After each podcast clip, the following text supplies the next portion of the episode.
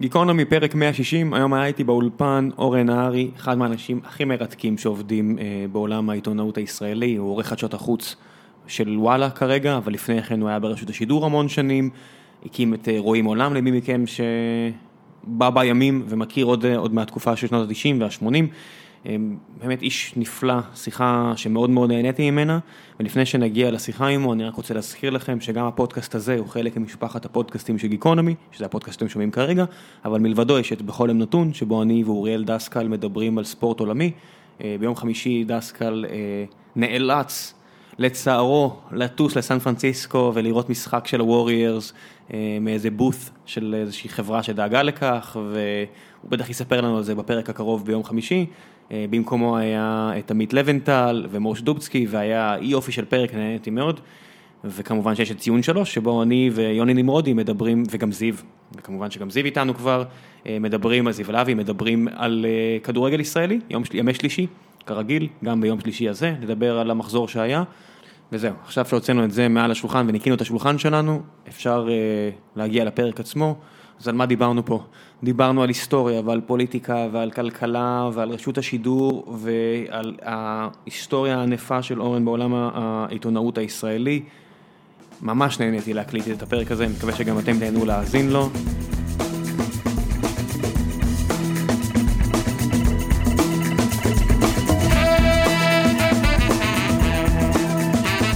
אורן נהרי, עורך חדשות החוץ של וואלה ניוז. שלום שלום. בוקר טוב. זה תואר שכבר התרגלת אליו? זה תואר שהתרגלתי אליו, עורך חדשות החוץ כן, זה כבר אתה יודע, עשרים ומשהו שנה, התחלתי להתרגל אליו. עורך חדשות החוץ וואלה ניוז, אני עוד צריך לבוא ולהסתכל על זה, אנחנו בימים אלה, אנחנו סוף דצמבר, אני בדיוק שנה שמה, מה-1 בינואר, והעבודה היא אותה עבודה, העבודה היא לבוא, להסתכל על העובדות, לכתוב את המאמרים, לכתוב את הפרשנות. פעם הייתי כותב כתבה לטלוויזיה, אתה יודע, זה 200 מילה, פה אם אני כותב מאמר פרשנות זה יכול להגיע ל-2,000 מילה. לכאורה זה אותו הדבר, אבל הפרמטרים אחרים לגמרי, ברשותך דוגמה. ביום הראשון שאני מגיע, אחד בינואר, אני אומר, אני נכנס בסערה, אני כותב פרופיל של פוטין, כמו שצריך. אני כותב את הפרופיל של פוטין, אני, הוא עולה, הוא עולה מאוד יפה, מאוד מושקע, ובא אליי אה, אחד ממנהליי בהתרגשות גדולה, אומר לי, תשמע, היו לזה 80 אלף כניסות, ואנשים שהו בממוצע בכתבה ארבע דקות, אני בדוכא.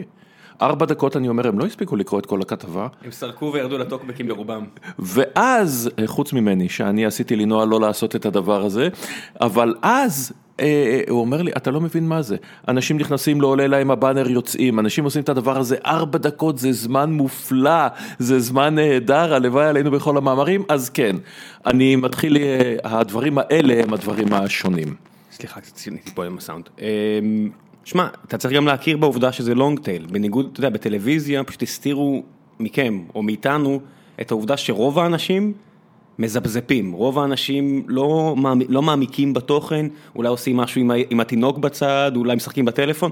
בסופו של דבר מי שבאמת נהנה מהתוכן שלך, זה, אני לא יודע איזה אחוז זה, אבל זה הרבה פחות מהמספרים הגדולים שאנחנו רואים אותם, והמפרסמים בסדר עם זה, והמדיה בסדר עם זה, אבל אתה יודע, אני ואתה יודעים שבסופו של דבר מתוך 80 אלף היה שם עשרת אלפים, חמישה עשר אלף שקראו וממש נהנו וזה בסדר. זה בסדר גמור. זה הרבה אנשים שנהנו ממה שיצרת. אני אגיד לך יותר מזה. אני, אה, אתה יודע, במהלך החיים הייתה לי תוכנית אה, מיתולוגית למדי בשם גלובוס. שמעתי עליה. כן. עכשיו גלובוס הייתי, אתה יודע, היא הייתה משודרת, ניסו מאוד להחביא אותה, פעם בשבת ב-11 בבוקר, שבת ב-5 אחר הצהריים, 4 אחר הצהריים. והיו רואים אותה על פי נתוני הרייטינג בין 20 אה, ל-40 אלף איש. והנתונים בשבתות רגילות היו ימים שהיו יותר. עכשיו, לא שינה לי מעולם, סהדי במרומים, נהיה לרגע מאוד מאוד פיוטיים, אם רואים אותי, צופים בי, מקשיבים להרצאה שלי, קוראים ספר שלי, אתה יודע, שלושה אנשים, שלוש מאות או שלוש מאות אלף בזמנים הטובים ההם, אה, אתה בא לעשות, אני, אתה. כל אחד בא לעשות את העבודה הכי טובה שהוא יכול. זה לא אומר שאנחנו מתאבדים בכל רגע ב-24 שעות ביממה, זה לא קורה. אבל אתה בסוף יום עבודה, אני בסוף יום עבודה, רוצה לבוא ולומר, אוקיי, עשיתי את העבודה שלי בצורה טובה. כי, כי זאת המקצוענות שלנו.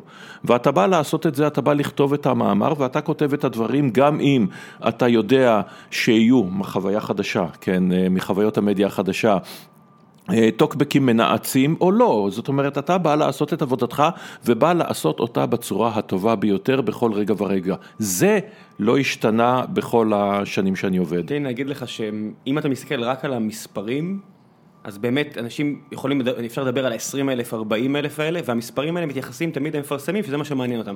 אתה כיוצר תוכן, תן לי להחמיא לך, אני יכול להגיד לך תמיד את האנלוגיה, אני אוהב את האנלוגיה של ה-Velvet Underground, שאמרו שקנו את האלבום עם הבננה אולי רק 700 אנשים, אבל כל אחד מאותם 700 הקים להקה משלו.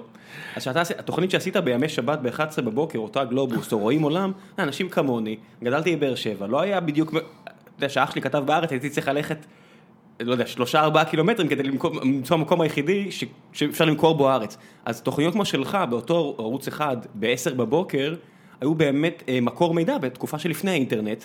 אתה באמת הבאת שירות שהרבה אנשים הפיקו ממנו הרבה מעבר למספר הזה שראית. נכון, ואני זוכר שהכתבות הראשונות שעשיתי, הכתבה הראשונה שעשיתי ברואים עולם, הייתה על צפון קוריאה, על שושלת קים. עכשיו זה דבר ש, ש, שלא ראו עד אז. 88 אנחנו מדברים? 88 אנחנו מדברים. אה, אוגוסט 88, ואנשים מסתכלים על זה, ואתה יודע, בפה פעור, אף אחד לא ראה דבר כזה קודם לכן, לא, לא ידעו שיש כזאת חיה בעולם. אז כן, אתה צודק, אתה יודע מה, האנלוגיה שאני אתן, עכשיו תוך כדי שיחה זה עולה לי, זה אולי משהו לפודקאסטים, זאת אומרת שעברנו מה broadcasting ל narrowcasting, זאת אומרת שלצורך העניין גלובוס מסוימת, היא כמו בתוך הים של הפודקאסטים, זה שיבוא יברור לעצמו את התוכנית על המדע, על הספורט, על הפוליטיקה או על all of the above, כן, כן. לעשות את השיחה, והתקווה שלי וגם התקווה שלך הייתה שזה יש שנכנס לגלובוס ורואה את דודו ויצטום ואותי מדברים על נניח ספרות הריגול של לה קארה, או שבוע אחרי זה על אה, אה, אה, בינה מלאכותית ושבוע אחרי זה על גרמניה המזרחית, יבוא ויאמר אוקיי יש פה משהו, אני מתחבר לאנשים האלה, לתכנים שהם בוחרים להביא לי. גם לאופן ההגשה של התכנים האלה. נכון. שאתה, שאתה מצומצם ל-4-5 דקות, בסופו של דבר, הטונים עולים. כי אנשים מטבעם רוצים להתבלט, כי לא יודעים אם יישארו בעריכה, ואם זה live אז הם רוצים טיפה לבלוט, זה, זה, זה טבעי, זה קורה זה... לכולם, אבל... קשה לברוח מזה, אני רואה את זה אפילו בלונדון וקירשנבאום, שזה כאילו מעוז, ש, שאפילו שהם היו שם שניהם, וזה מעוז האינטלקטואליזם, איך שלא תקרא לזה, ו, ואנשים עדיין קצת מתבעמים טיפה, כי זה, כי זה זמן לחוץ. נכון, אבל א' זה עניין של הזמן, אבל זה גם בעיקר עניין של האנשים. זאת אומרת, אני התארחתי כמה פעמים אה, בלונדון וקירשנבאום, והשיחה, אולי בגלל התכנים, אתה יודע, כשאתה בא לירון לונדון ואנחנו משוחחים על, אני יודע מה, על תוכנית אוגנדה, כי עשיתי נסיעה עם חברי דוקטור בני פירסט ועוד אנשים, לאוגנדה וקניה, לראות את המקום שבו באיזושהי הזיה מסוימת הייתה אמורה לקום המדינה. החולון האלטרנטיבית. בדיוק, אז, אה, אז, אז אתה מנהל את השיחה הזאת. נכון, כאשר אתה מביא את הפוליטיקאי המיומן והמשופשף, שהוא צועק כי זה חלק מההצגה ואתה צריך לצעוק, אבל השיחות יכלו להיות גם אחרות. אה, בצורה אחרת ובמקומות אחרים. אז אה, כן, אני עשיתי גם את הדברים האלה, לא באהבה גדולה, אבל גם הגשתי תוכניות שבהן היה צריך להתעמת. אה, הפוליטיקאים שמגיעים לכאן, והיו כאן עשרה, 12 חברי כנסת, כל אחד מהם תמיד מגלים שהקהל אחרי זה אומר, אה, זה האישיות שלך? לא ידענו, היה פה משה פייגלין, באחד הפרקים הראשונים, לפני שנתיים, הוא מתקשר אליי אחרי יומיים שלוש, אמר לי, תקשיב, תל אביבים עוצרים אותי, אמרו לי, לא ידענו. נכון. אנשים לא מצפים, אתה יודע, שאנשים באים לכתבה, הרבה פעמים הם סוגרים את הראש שלהם, לשתיים שלוש דקות הם באים עם איזשהו רעיון שכבר יש להם לגבי האדם. והם עכשיו רק מחפשים מה יחזק להם את הרעיון הזה. בוא אני אלך איתך קדימה. אם אנחנו הולכים להיסטוריה של התקשורת, לפני 30 אה, שנה בערך, הסינק מה שנקרא, כלומר ההתבטאות של המרואיין בכתבה, האורך אה, שלה היה, אה, אם אינני טועה, 22 שניות. 22 שניות זה 44 מילים. היום, אנחנו מדברים על 7 שניות, 14 מילים. מה אתה יכול להגיד ב-14 מילים, חוץ מקלישאה אחת ולצעוק אותה גם כן. זאת אומרת, אין פה שום אפשרות לנהל, אתה יודע מה, בסדר, אז אני אשמע מאוד uh, קשיש ונרגן, זה לא שאני מחפש את העומק, לא על כל דבר צריכה להיות הכתבה במונחים טלוויזיוניים עשר דקות, במונחי הארץ. אנחנו מדברים פה על תוכן שגם לפני 30 ב... שנה עשית אותו ואני עושה אותו היום. בדיוק, אבל היום, אז אתה בא ואומר, אוקיי, אנחנו היום מגיעים לעולם של תשומת לב שהולכת וקטנה ושל uh, uh, uh, סיסמאות הולכות וגדלות, זאת אומרת המייל הפך להיות וואטסאפ ואתה יודע, וה... טוויטר שעכשיו אנשים בוכים כי העלו אותו מ-140 ל-280 תווים, זאת אומרת אפשר פתאום להגדיל את התוכן לשלושה משפטים במקום משפט וחצי, uh, עדיין אני חושב שיש מקום לתכנים אה, אחרים, לתכנים שמוגשים בצורה אחרת ושנותנים איזושהי העמקה, אתה לא יכול. אנחנו חיים בעולם מסובך. ב-1904 בן אדם שקרא שני ספרי פיזיקה לא מאוד מסובכים ואני פיזיקאי גמדי, אני נזרקתי ממגמה ריאלית וביולוגית בבושת פנים. אבל מי שקרא אה, שני ספרי פיזיקה ידע את כל הפיזיקה של העולם והיא גם הייתה נורא הגיונית. כל מי שנתן בלימת חירום מבין מצוין את חוקי ניוטון. ואז מגיע איינשטיין ומגיע פלנק ועוד מעט שרדינגר ואייזנברג ואחרים, ובור ותיאוריית קופנהגן וכולי, והעולם פתאום יהיה מסובך. עכשיו, העולם מסובך בכל תחום. תן לי רק להגיד לך שגם עוד ב-1904 שהיה את משוואות מקסוול, אני די בטוח שחשמל ואלקטרודינמיקה לא כולם הבינו. לא כולם הבינו, ברור שלא. אבל הייתה הזדמנות. אבל הייתה הזדמנות והיה בזה היגיון, אתה הבנת איך זה עובד, גם אם לא הבנת את התיאוריה מאחורי זה. אה, עכשיו, כל תחום ותחום שאנחנו נוגעים בו, החל מבינה מלאכותית וכלה בנקודת הסינגולריות, היסטוריה, אל תלך רחוק, היסטוריה נהיה מסובכת. עכשיו אתה בא להתמודד עם המורכבות של נניח מלחמות יוגוסלביה, של מה זה אוסטיה ולמה קטלוניה רוצה עצמאות אם נלך לתחומים שלי, מה זה מיליציית אל-שבאב, כל אחד מהדברים האלה. אנחנו חיים עם ים של מושגים מסובכים, עם ים של בעיות, אה, של מקריסת טבע ועד אה, אה, הצלחתה של מנצ'סטר סיטי. עכשיו כל אחד מהדברים האלה אתה לא יכול להעביר אותו בדקה ורבע, בדקה ורבע אתה, אתה עשית על זה וי, אתה אבל צריך לבחור את הנושאים, שזה עריכה, ואתה אומר, אוקיי, חלק מהדברים זה כרוניקה, בסדר, אני לא צריך להקדיש להם מי יודע מה, אבל אני לוקח בעולם אידיאלי שלושה נושאים, ואני אומר, עליהם אני מעמיק, ודווקא באינטרנט, דווקא באתר כמו וואלה, לא היחיד, אבל בוואלה שאני עובד בו ונהנה מאוד וגאה בכך, אתה יכול לקחת כמה נושאים ולהגיד, אוקיי, עליהם אני, אה, בהם אני, אני מעמיק. אני עכשיו, בסוף השבוע הזה, כתבתי... אה, סוף שבוע שעבר, סליחה, מאמר על שלושת הנאומים המיתולוגיים של צ'רצ'יל, עוד מעט הולך לצאת סרט על אה, צ'רצ'יל ב-1940 עם גרי אולדמן. אז זה לחזור על זה, וזה בערוץ אחד. או בעיתון, אני לא בטוח שהייתה לי במה. דווקא באינטרנט, במקום הזה, הלכאורה כל כך שטחי, הלכאורה כל כך פונה למכנה המשותף הרדוד, דווקא שם יש לי את האפשרות לכתוב על זה, להביא את זה בצורה הגרפית היפה. שם מחפשים את הלונגטייל. בכל מקום שיש אפשרות לנצל כספית את הלונגטייל, לא במובן אה, רע, במובן שהוא נהיה פתח. נכון. אז פתאום, אתה יודע, מיכאל הר סגור, ש... אתה יודע, לא הרבה אנשים הכירו את הפנינה הזו שהתחבאה פה בתרבות הישראלית, בן אדם שהיה ברגעים, כל מיני צמתים של ההיסטוריה, אפילו בהפגנת הסטודנטים בפריז, אני חושב שהוא קיבל תואר אצולה שהוא הציל את אחד ה... אני חושב, את הארון קבורה של מישהו, כבר לא זוכר, תסתכלו על זה. הנה, פתאום הוא זוכה לעדנה מחדש, כי אפשר לשמוע אותו בצורת פודקאסט. נכון. וזה לא הולך לאיבוד, תוכן טוב, אם תעשה על... מלחמת יוגוסלביה הייתה.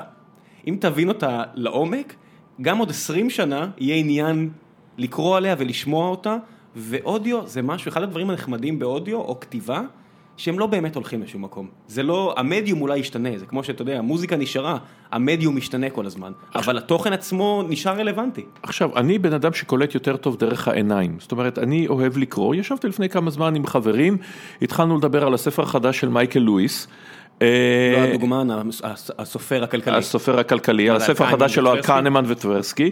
ואני, והם, שניהם מגחכים, מוציאים את הסלולרי, מראים לי את, ה, אה, את ההקלטה, את האודיובוק, שהם בדרך לעבודה, בדרך חזרה מהעבודה תוך כדי, הם שומעים את מייקל לואיס מקריא את, ה, את הספר שלו, וזה נפלא, וזה נהדר, אני מאמין ענק במדע וטכנולוגיה, אה, שאגב, כל דבר שהאדם המציא הוא גם השתמש בו לרעה, בל תהיינה אי הבנות, אבל אני מאמין ענק גם ביכולת שלהם להביא את הטוב, וזה דבר מופלא כן, בעיניי. מה שאנחנו, אתה היית ברואנדה, ואולי אפשר לדבר על זה, אבל רדיו זה מה שהוביל פחות או יותר לפרוץ הטבח שם. גם. הם, הם כל הזמן טפטפו, מה, מה, מה, כל הזמן טפטפו, הגיע הזמן, הגיע הזמן, הגיע הזמן, ואז נכון. אמרו יאללה צאו החוצה מהבתים. אז אותו נאום רדיו, וצ'רצ'יל, אם דיברנו עליו לפני שנייה, הנאומים שלו ניסו ברדיו.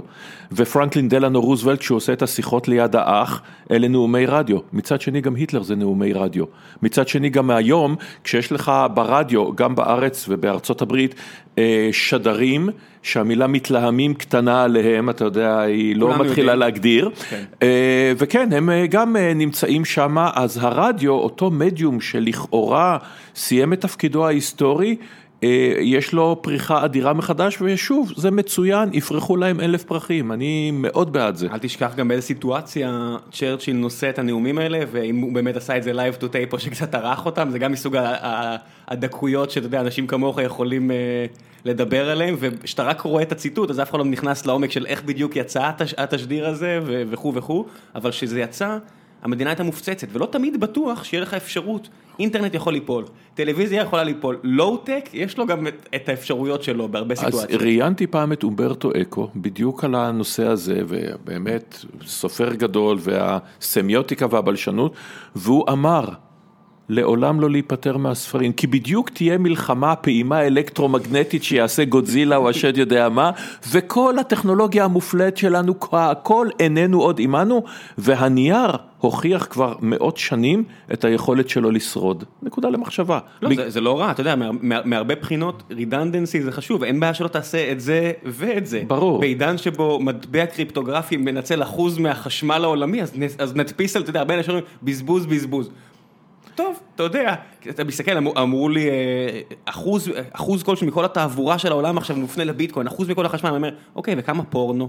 מופנה מכל האינטרנט, זה לא שכל השימוש שלנו וכל הטכנולוגיה שפיתחנו, אפשר לחשוב שהכל, נעצ... אתה יודע, אצילי וחשוב והכל ראוי. בסדר, אתה יודע, אנחנו מה שאנחנו, זה לא... נכון, אתה יודע, כל הרעיונות האלה ששואלים אנשים מה יש להם ליד המיטה, אני, זאת אומרת, יש לי את האליאדה והאודיסאה ביוונית המקורית כמובן, בפועל יש שלט שמכוון לערוץ 55, ואתה יודע, ואני יודע מה איזה... אתה יודע, אין מה לעשות, אתה כאוהד מכבי חיפה, דיברנו טיפה לפני, לא קל, תקופה לא קלה. הייתי, זהו, הבאתי את זה על עצמי. אה, תקופה לא קלה. תשמע, במידה מסוימת זה, זה מעגל. אני התחלתי לאהוד את מכבי חיפה כי הם היו קבוצה פח, באמת, בשנות ה-60 בחיפה, אני הלכתי עם הלוזרים, מתוך כוונה תחילה, הפועל חיפה הייתה אימפריה, לא ניצחנו אותם בדרבי שבע שנים, את הקבוצה הזאת של המאירי וגינדין אה, ורובי וויקטור יאנג וכולי וכולי, ואנחנו באמת קבוצה פתטית שהיה לה את שווגר ואת שמילו, שמילו אה, בערך, ג'וני הרדי, וזהו פלוס מינוס, חלוצים איומים ונוראים. ואתה יודע, עוברות שנות ה-70 ואני בסדר גמור, אנחנו עדיין, אתה יודע, פתטיים, נוח לנו עם הדבר הזה, ופתאום באה שנת 83, שלא תהיינה אי הבנות. כן, אתה יודע, יש את המשפט המפורסם שאמרה כוכבת קולנוע, כן, I've been rich, I've been poor, rich is better, נחמד לזכות באליפות, נחמד מאוד לזכות באליפות שנייה, ואחר כך היו אמצע שנות ה-90 וזה באמת הייתה קבוצה מרהיבה, אז עכשיו עשינו, סגרנו מעגל וחזרנו להיות פח, אבל עם יומרות. אתה יודע, כבר היינו בפסגה, אז לחזור לזה, זה...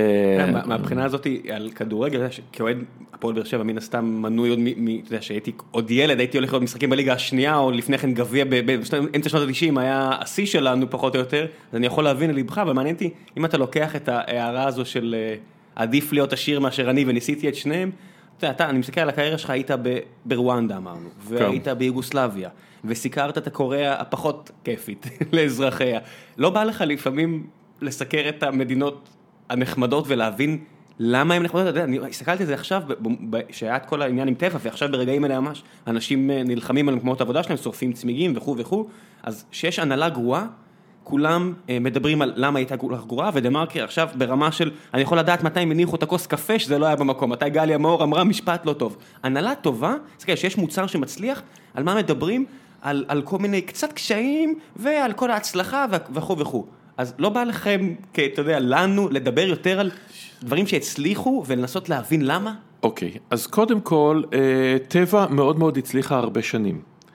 ואז היא לקחה אה, החלטה או שתיים אה, גרועות מאוד. לחברות, יהיה מי שיאמר כמו למדינות, ודאי אימפריות, יש, יש איזשהו מחזור חיים. אני כתבתי ספר, כתבתי וערכתי ספר של החברות ששינו את העולם. אני אשים לינק שם. ויש את ה-East India Company המפוארת שהייתה 300 שנה. המציאה את הקפיטליזם. זה התאגיד הראשון מהולנד. אה, היו שניים, ה-East India Company ההולנדי והאנגלי. נכון. עכשיו הם שניהם, אתה יודע, אה, מנהלים את העולם, מנהלים את אסיה. היו חברות מפוארות. אה, אתה יודע מה חברות... צבא, עשרת אלפים שכירי חרב או משהו כזה אני זוכר. היה להם את הצבא השני בגודלו בעולם אחרי רוסיה, אתה יודע, משהו בלתי נתפס, ציי מלחמה, ניהלו את המדינה, הדפיסו מטבעות, כן. הכל, אה, כן.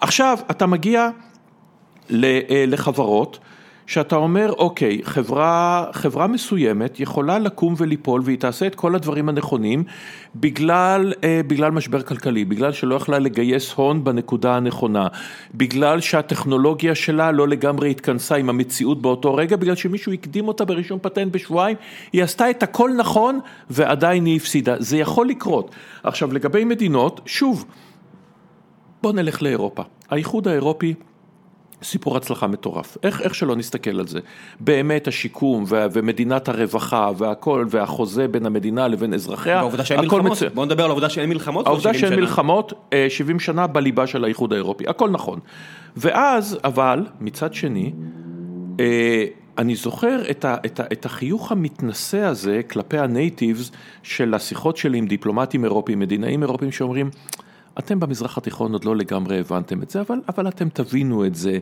אה, גבולות כבר לא חשובים, הלאומיות כבר לא רלוונטית, הנה תסתכלו עלינו, אין בנו יותר לאומיות, אין בנו כלום, ואמרתי אני לא יודע, בואו נחזור לכדורגל, אני לא רואה שאוהדי הולנד, ברגע שהולנד מודחת עוברים לאהוד את גרמניה כי הם באותו איחוד אירופי, זה לא קורה, הלאומיות לא מתה, הלאומיות אולי למרבה הצער, חיה וקיימת ובועטת, אז אתה, אה, אה, האידיאולוגיה שמנסה לייפות את המציאות גם בעייתית, גם אם זה בחברה, חברה as in company, חברה as in society. אתה יודע מה חסר פה אבל? אם, זה כמו שאני מסתכל על, על גוגל ועל פייסבוק, שהם הבינו שאם אתה רוצה להיות מונופול, כדאי שתביא גם מוצרים שאנשים באמת אוהבים. אני אומר על חברות, שאני רואה את, אמ, את שר האוצר לשעבר היווני, שאני עכשיו קורא את הספר שלו, שהכותרת כן. של הספר זה אדולטס אין דה רום. כי אנגלה מרקל, או אם אני לא טועה, אנגלה מרקל, או שר האוצר הגרמני, נכנס לחדר ואמר לו, טוב ילדים, הגיע הזמן שאנחנו נהיה מבוגרים בחדר, ונגיד לכם איך לעשות, והם אמרו, אדולטס אין דה רום, והבחור בחר להשתמש במילה הזאת, כן. ככותרת, כשאתה בוחר לנהל את היבשת הזו בלי גבולות ככה, רוב הסיכויים שהמדינה שפעם הייתה עם הגבולות האלה, תנטור לך איזושהי טינה. יפה, אז עכשיו... הסיפור היווני-גרמני זה סיפור מרתק, כי אתה יודע, אתה יכול לבוא ולבחור את הטובים והרעים והגרמנים הם ליהוק מצוין לתפקיד הרעים, הקלאסי. ואז אתה מסתכל, אתה מסתכל על יוון ואתה רואה מדינה שרימתה לכל אורך הדרך, מדינה שבה אף אחד לא שילם מיסים, מדינה שבה החליטו שמי שמוגדר במקצועות מסוכנים יוצא לפנסיה בגיל 50 ויש לו משכורת 14 עד אז, ואז מי שמקצועות מסוכנים, כל אחד רוצה להיות מקצוע מסוכן, אז ספרנים נהיו מקצוע מסוכן, ומורים נהיו מקצוע מסוכן, וכולם חיים בסיכון מאוד מאוד גבוה, וכולם חיים חיים משוגעים עד היום שבו שלפו את הפלאג כי העולם הגיע למשבר כלכלי והבלוף הזה נחשף. עכשיו אתה אומר, אוקיי, אתה, אתה יכול לעשות את הכל נכון. אתה יכול להיות מדינה שמכלכלת את מעשיה בשום שכל ולהיות אה, נהדר, ו, ועדיין אתה יכול ליפול בגלל שורה של גורמים אה, בינלאומיים. אתה מסתכל על גוגל ופייסבוק, אתה יודע מה, יכול להיות שגוגל ופייסבוק עוד 30 שנה ננהל את השיחה הזאת, נגיד, אה, א', אין לי מושג באיזה טכנולוגיה ננהל אותה, אבל זה סיפור אחר, ואז אנחנו נסתכל על גוגל ופייסבוק כמו שהיום אנחנו מסתכלים על סוני ונוקיה. אלה היו חברות חדשניות, אלה היו חברות מפוארות, סוני עם הדיסקמן והווקמן והטרנזיסטור, משהו קרה. מה זה משהו קרה? משהו באבחה אחת. אני, אני חושב שהמאזינים פה שמעו את הסיפור הזה כבר הרבה פעמים, אז פעם אחרונה, מבטיח, כשהתחלתי לעבוד ב Texas Instruments אה, ברעננה, אז יצרני צ'יפים ו- וציוד אה, טלקומוניקציה, בעצם שבבי טלקומוניקציה, אז המנכ"ל הגיע, המנכ"ל אה, של TI העולמית, ו- ודיבר ואמר, או, או, בא, או בא כוחו, ואמר, נוקיה ורים, Research In Motion שהם BlackBerry בקנדה, זה החברות, בזכותם אנחנו עכשיו עם עתיד מזהיר, יש לנו, זה, זה ה site כנראה הכי מרוויח במדינת ישראל, כל הכבוד. שנה אחרי זה, שוב, אותו address to the, the employees, העתיד של ההכנסות מהחברות האלה, אפס. אנחנו רואים לאיפה זה הולך, אפס. שנה אחת, 12 חודשים. Texas Instruments, אני זוכר, כמו עכשיו, את אה, הילה, בת מחזור שלי, הילה קנול, שמגיעה לבית הספר הריאלי, כן, אני מדבר איתך על 1971 או משהו כזה, עם מכשיר כזה, המחשבון של Texas Instrument, או HP, תדע לך. והוא, אתה יודע, והוא עצום וענק ויקר להפליא. וזה היה העתיד, ו Texas Instruments, כן, יש להם היום הערת שוליים לא, לא, בעמק הסיליקון. הם, הם עדיין חברה, הם עדיין חברה, אה, הם עכשיו זה משהו מעניין, הם עכשיו... קמים לתחייה? לא, הם, הם בשווי השיא שלהם. מה אתה אומר? הם ברגע, ברגעים אלה ממש הגיעו שוב לשווי השיא שלהם, שהיה בשנת 2000, לקח להם 17 שנה להגיע שוב לאותו שיא. מדהים הם- שהם הם- חזרו, אגב. אתה יודע מה הם לא- עשו נכון? נו. פוקוס. הם השליכו את ה site פה ברעננה ברובו, מכרו אותו לאפל, אה, בצרפת היה להם מעבדים, אמרו Qualcomm מנצחים אותנו, לא מעניין, רק מה שהם טובים בו, רכיבים אנלוגיים, והשתלטו על השוק הזה. יופי. אז קנו את אתה- המתחרים, עוד מיזוג, כמו שאתה יודע, גיא רולניק מגיע לפה חודש הבא לדבר על כך שבכל תחום יש מונופולים, אז TI קנו את National Semiconductor, ועכשיו כל רכיב אלקטרוני שאתה מחזיק, ברובם, יש שם רכיבים אנלוגיים של TI. יופי, נתת לי את הדוגמה המצוינת, אמרת פוקוס, הנה זה מה שהביא אותם, נהדר. פוקוס היה גם לנוקיה וזה הביא אותם אל החורבן, זאת אומרת נכון. אתה יכול בדיעבד. לתת את ההסבר הטוב, שחברה מתמקדת ברכיבים, אבל הנה הטכנולוגיה טיפה משתנה וכל השליטה שלהם בשוק, השוק איננו. בטח, אין, אין, אבל מה, מה פינלנד עשו שלא עשו פה? ידעו מהר מאוד להסיט, היום פינלנד נהיו מעצמה, כמו רוב מדינות סקנדינביה, מעצמה של משחקים. אנשים אומרים נוקיה נפלה, איתה נפלה הכלכלה הפינית. זה לא נכון, כי הם ידעו להמציא את עצמם מחדש מהר מאוד, וזה הסוד של כלכלות טובות, שהן יודעות לוותר כנראה על, על חלקים בכלכלה שאין מה לעשות. העולם השתנה. אתה רואה, אתה יודע, היום אני מדבר עם חבר'ה מאמזון, הם מסתכלים על סקנדינביה, סטוקהולם היום עקפה את תל אביב, ובשוודיה עקפה את תל אביב בכמות הסטארט-אפים, בפינלנד חברות המשחקים, שזה סתם דברים שילדים משחקים איתם, חוץ מהעובדה שהחברות האלה שוות עשרה ושמונה מיליארד דולר, אז אמנם נוקיה לא קיימת, אבל. ההייטק הסקנדינבי פורח. מעניין. אתה מבין, אתה מסתכל על טבע. והדבר הנכון היה, זה לא לבכות ביחד עם, עם החבר'ה האלה שאין להם מזל, אתה יודע, זה, אני, יש לי בקרוב משפחה אפילו כזה, זה מצב ביש אמיתי, נורא. אלא לדעת, לחשוב איך לעזור להם. לא, לא, לה, לא להשבית, אלא רגע, לעזור. רגע, או שיהיו אנשים, אה, ואני לא בהכרח שם כי אני לא מכיר מספיק, קשי לב שיבואו ויאמרו, אתה יודע מה, בוא ניקח את האנלוגיה של ביטול הלוי. כשבוטל הלוי, היה פה משבר מטורף. אלפי מהנדסים נזרקו לשוק וכולם הייתה התחזית של הנה המהנדסים האלה הולכים להיות מובטלים, הם הולכים להיות, הם הולכים לרדת מהארץ, אין עתיד להנדסה במדינת ישראל והמהנדסים האלה היו הבסיס שעליו קמה אה, קם ההייטק הישראלי, אז הם לא היו בתעשייה האווירית, הם היו במקומות אחרים, אבל זה הבסיס שעליו קם ההייטק, אבל אתה יודע מה, כל השיחה הזאת שאנחנו מנהלים על כלכלה, אחד הדברים, אם נחזור רגע למקצוע שלי, כשאני באתי לתחום של חדשות חוץ, בעיקרון, אני טיפה מרדד את זה, זה היו הפיכות ורעידות אדמה, פלוס מינוס, בטח בטלוויזיה. שוב, אנחנו מדברים על 88, אנחנו מדברים על אפילו לפני, על 86, יאיר אני, שטרן, אני מזכיר לך שאתה מדבר על תקופה שבה אנחנו מתקרבים לקיצה של ההיסטוריה, כמו ש... בדיוק, נכתב- פוקויאמה. פוקויאמה כתב סוף כן, ההיסטוריה. סוף ההיסטוריה, אחרי נפילת חומת ברלין, כן, אז ב- העלינו את רואים עולם ב- בתזמון מטורף. שנה לפני, תיאננמן, שוכחים שזה גם תיאננמן, הקיץ הזה, של 89, אה, שחרור מנדלה מהכלא, וכמובן ארצות הברית נפילת ארצות הברית. בפנמה ומתפרעת נכון. בחודש של קיאנמן, ארצות הברית רוצחת 150 אנשים כדי להביא את אה, נורייגה, נורייגה מ... לדין. כן. נכון, עכשיו, אני הגעתי לתחום הזה, והתחום הזה נהיה גם תחום ש, ש, שכולל בתוכו הכל, החל מאסטרופיזיקה וכלה בתופעת הארי פוטר, מאיכות הסביבה ועד, אה, ועד כלכלה עולמית. זאת אומרת, כל הדברים האלה, כולם בהגדרה המאוד מרחיבה של אה, חדשות חוץ ותענוג. זה כיף, אתה יודע, בשביל בן אדם כמוך בטח ש... אתה אתה תמיד היית כזה? תמיד עניין אותך הכל? אה, כן, כאילו במילה כן. אני קורא את הציוצים שלך בטוויטר, ועם כמה שזה קצר, זה עדיין, אתה יודע, אתה עובר מרספיוטין אתמול בערב לשושלת אה, קים בצפון קוריאה, אה, כן, וכלכלה, ואל תשכח את מלך. היקום פיקסל. כן, אבל הם- באמת מתפרסים על כל הספקטרום של העניין אז האנושי. אחד הדברים זה, אתה, בטח בתחום של עיתונות, שבו אנשים נשרפים מאוד מהר, ואתה צריך לעשות לעצמך איתחול מדי פעם, וזה נכון גם לגבי כל תחום. אה, האם, האם עדיין יש לך את הברק בעיניים, האם עדיין, אתה יודע, מעניין אותך, ושוב, שלא תהיה אי הבנות, גם אני בפני עצמי, אה, יצא לי לקטר. כשאני כותב בפעם החמש מאות על, על, על פיגוע בפלוג'ה, או אתה יודע, דברים אה, מהסוג הזה. צרות עולם ראשון, נמאס לנו לכתוב עליכם מתפוצצים. בדיוק, אבל, אבל, כל פעם יש משהו שאתה אומר, וואלה, את זה לא ידעתי. ו- וכמובן, יש הרבה מאוד אנשים, אתה יודע, שממשיכים לעבוד בכל מיני תחומים, והם קבועים כי, כי, כי זו הפרנסה ויש משפחה. אני לא בא בטענות לאף אחד, כן? ואני לא מתנשא ולא מטיף אה, לאף אחד, אבל אה, אחד הדברים הבאמת אה, מרתקים, זה, אתה יודע, לבוא ולשמוע דברים, וחלק מזה, שוב, אני חוזר אל האדם, הזכרת את שושלת קים וכולי.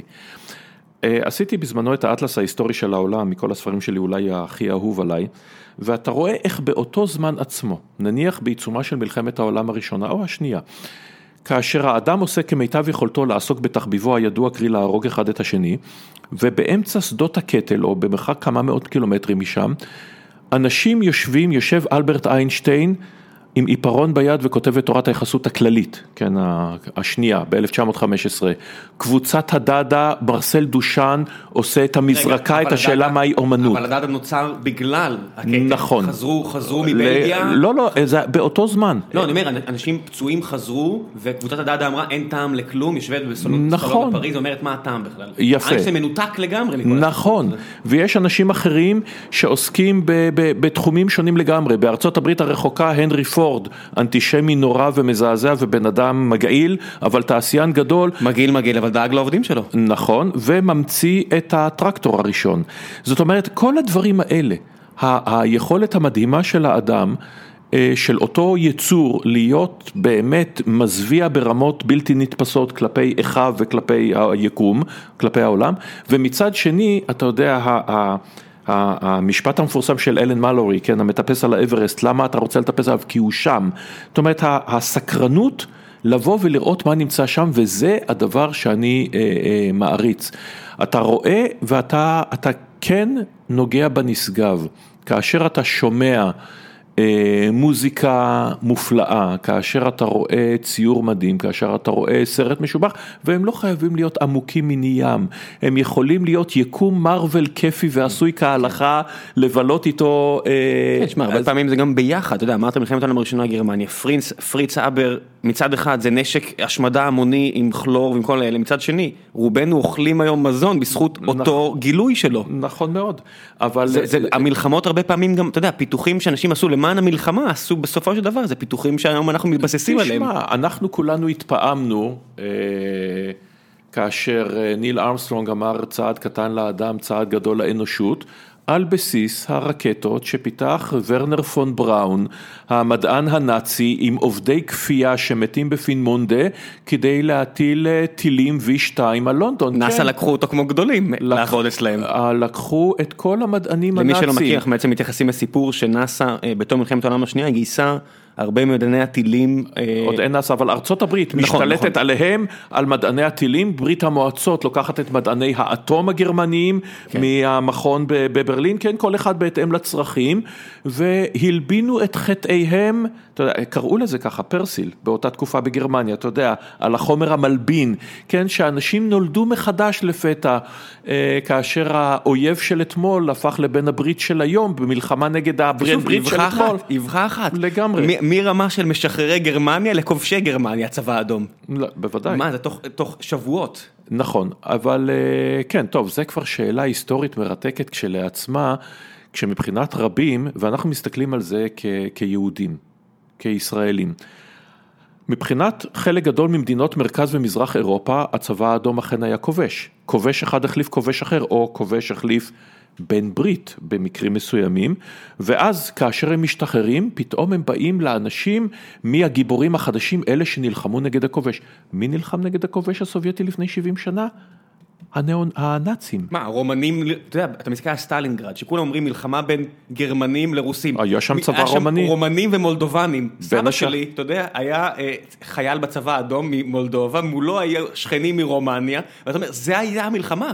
בוודאי. אה, רוב הצבא הגרמני כבר היה תש כוחו בתקופה הזאת, גייס את כל הערב רב הזה של הרומנים, הלוחמים סוג זין, עם כל הכבוד לרומנים, ומולם היו כל מיני חבר'ה שהביאו להם קושי. הבעיה הגדולה עם הוורמאכט, למרבה הצער, כנראה הצבא הכי טוב בהיסטוריה, או אחד הטובים עם, עם, עם הליגיון הרומאי, כן. עם הליגיון הרומאי, עם הצבא המונגולי.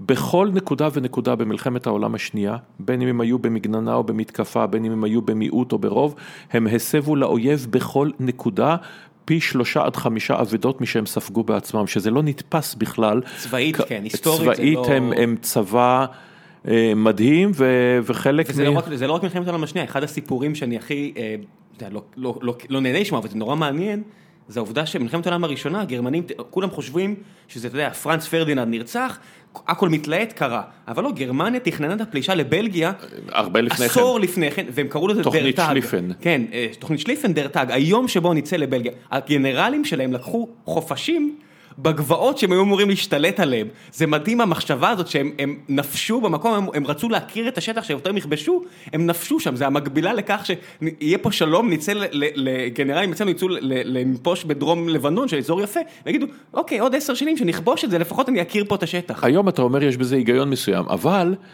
טוב, תוכנית שליפן, ויש עד היום ויכוחים גדולים אם היא הייתה מבוצעת כהלכה, אם המלחמה הזאת הייתה אה, נגמרת, כנראה היא הייתה מדוקדקת מדי ולא לקחה בחשבון את חיכוך המלחמה, היא הייתה יותר מדי כמו הסרטים האלה של השוד המושלם, אוקיי, בשעה 11:27, 43 שניות אתה מתניע את המכונית, זה לא עובד ככה בחיים חייב- האמיתיים. זה היה חייב להיות ככה, כי אחרת הרוסים כבר, הם רצו להקדים את נכון. הרוסים, ו- ואתה יודע, עם אז- כל הכבוד, הם היו כמעט בפריז. הם היו כמעט הם כבר בפריז, ראו- הם כבר ראו את המגדל. הם ראו את פריז, אבל הת- הם, הם, הם בסוף הגיעו אליה ממזרח ולא ממערב, התוכנית התעכבה, מולטקה העביר כמה דיוויזיות למזרח בפאניקה, אבל מהגנרלים, אתה יודע, הגנרלים שאנחנו מדברים עליהם פה נחשבים היסטורית מהגנרלים הטובים בהיסטוריה של המין האנושי.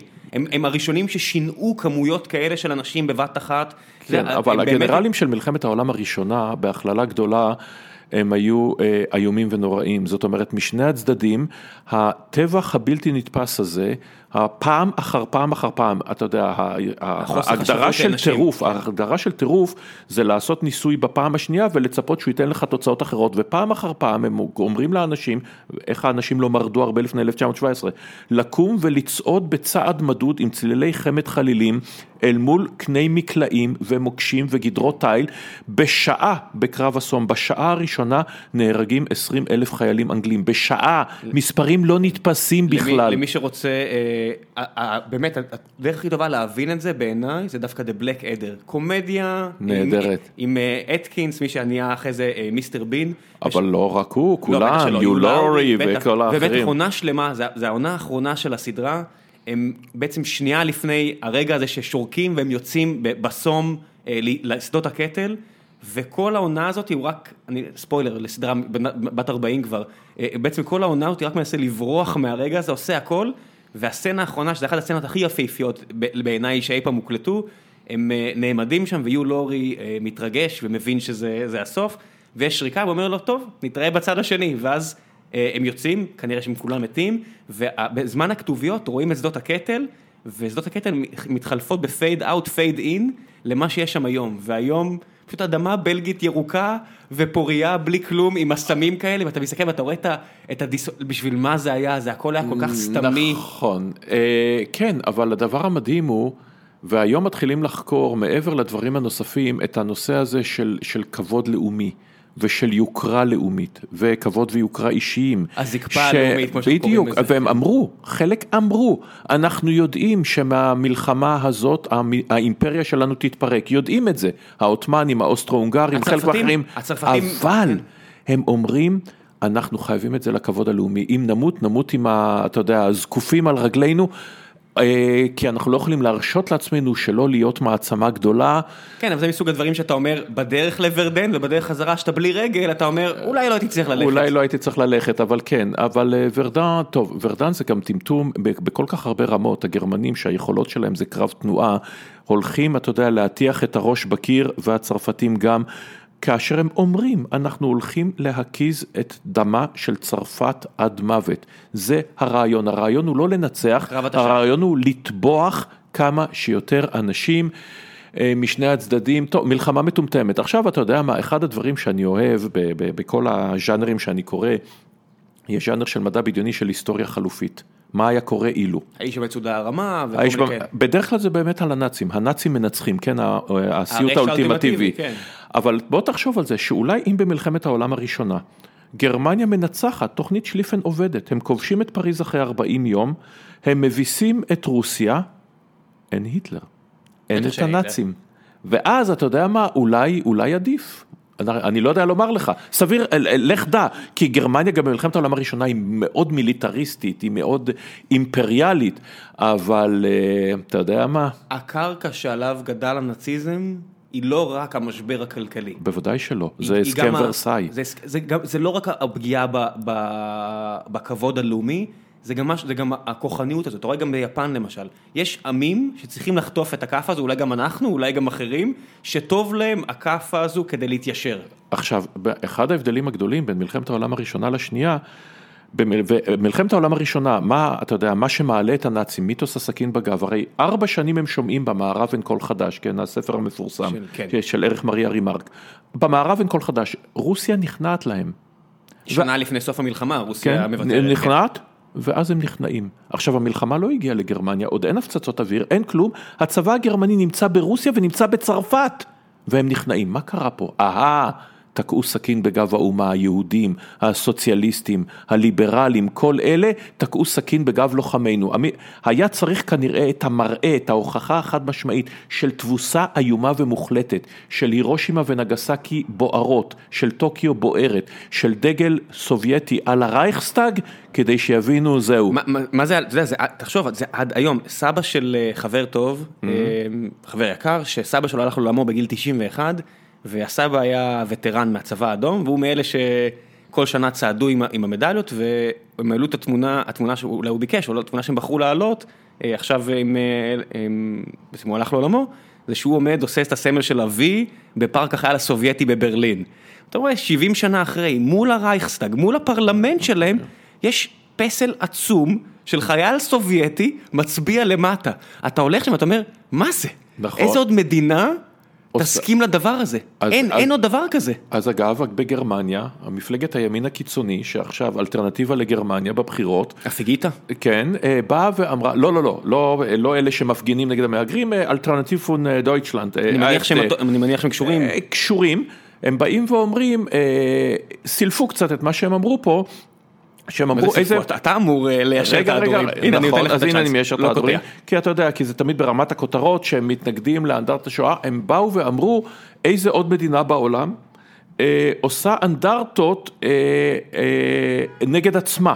כן, שזה חלק מהעניין. כן, הצבא האדום אנס שני מיליון נשים, שתי מיליון, שני מיליון נשים גרמניות באזור ברלין, רצח נכון. מיליונים. אתה צודק, however, ואמרו את זה המנהיגי גרמניה פעם אחר פעם כשהעלו את הנושא הזה, אמרו, אנחנו לא בעמדה להעלות את הטיעון המוסרי הזה. והיום הדור הצעיר בא ואומר, רגע אחד, אולי אנחנו כן, אולי אנחנו בכל זאת יכולים לבוא ולומר שהאסון הימי הכי גדול בהיסטוריה זה לא הטיטניק, זה הווילהלם גוסטולף, אונייה של פליטים, שמונת אלפים פליטים, שמטביעים אותה כן. בים הבלטי, ש, אה, שאכן היה האונס ההמוני ואכן הייתה הביזה האכזרית, הכל נכון, עדיין.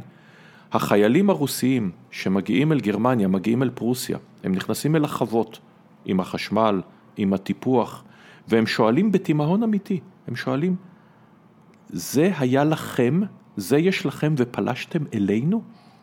וכן, היה פה נקמה, נקמה שליבו אותה בהוראות מלמעלה עד שזה כבר לא היה נוח לסטלין, כי, פ... כי הוא פחד שיהרגו יותר מדי מדענים, נכון. ויבזזו יותר מדי. כמה, אתה יודע כמה הצבא האדום הוציא להורג אה, חיילים? 300 אלף.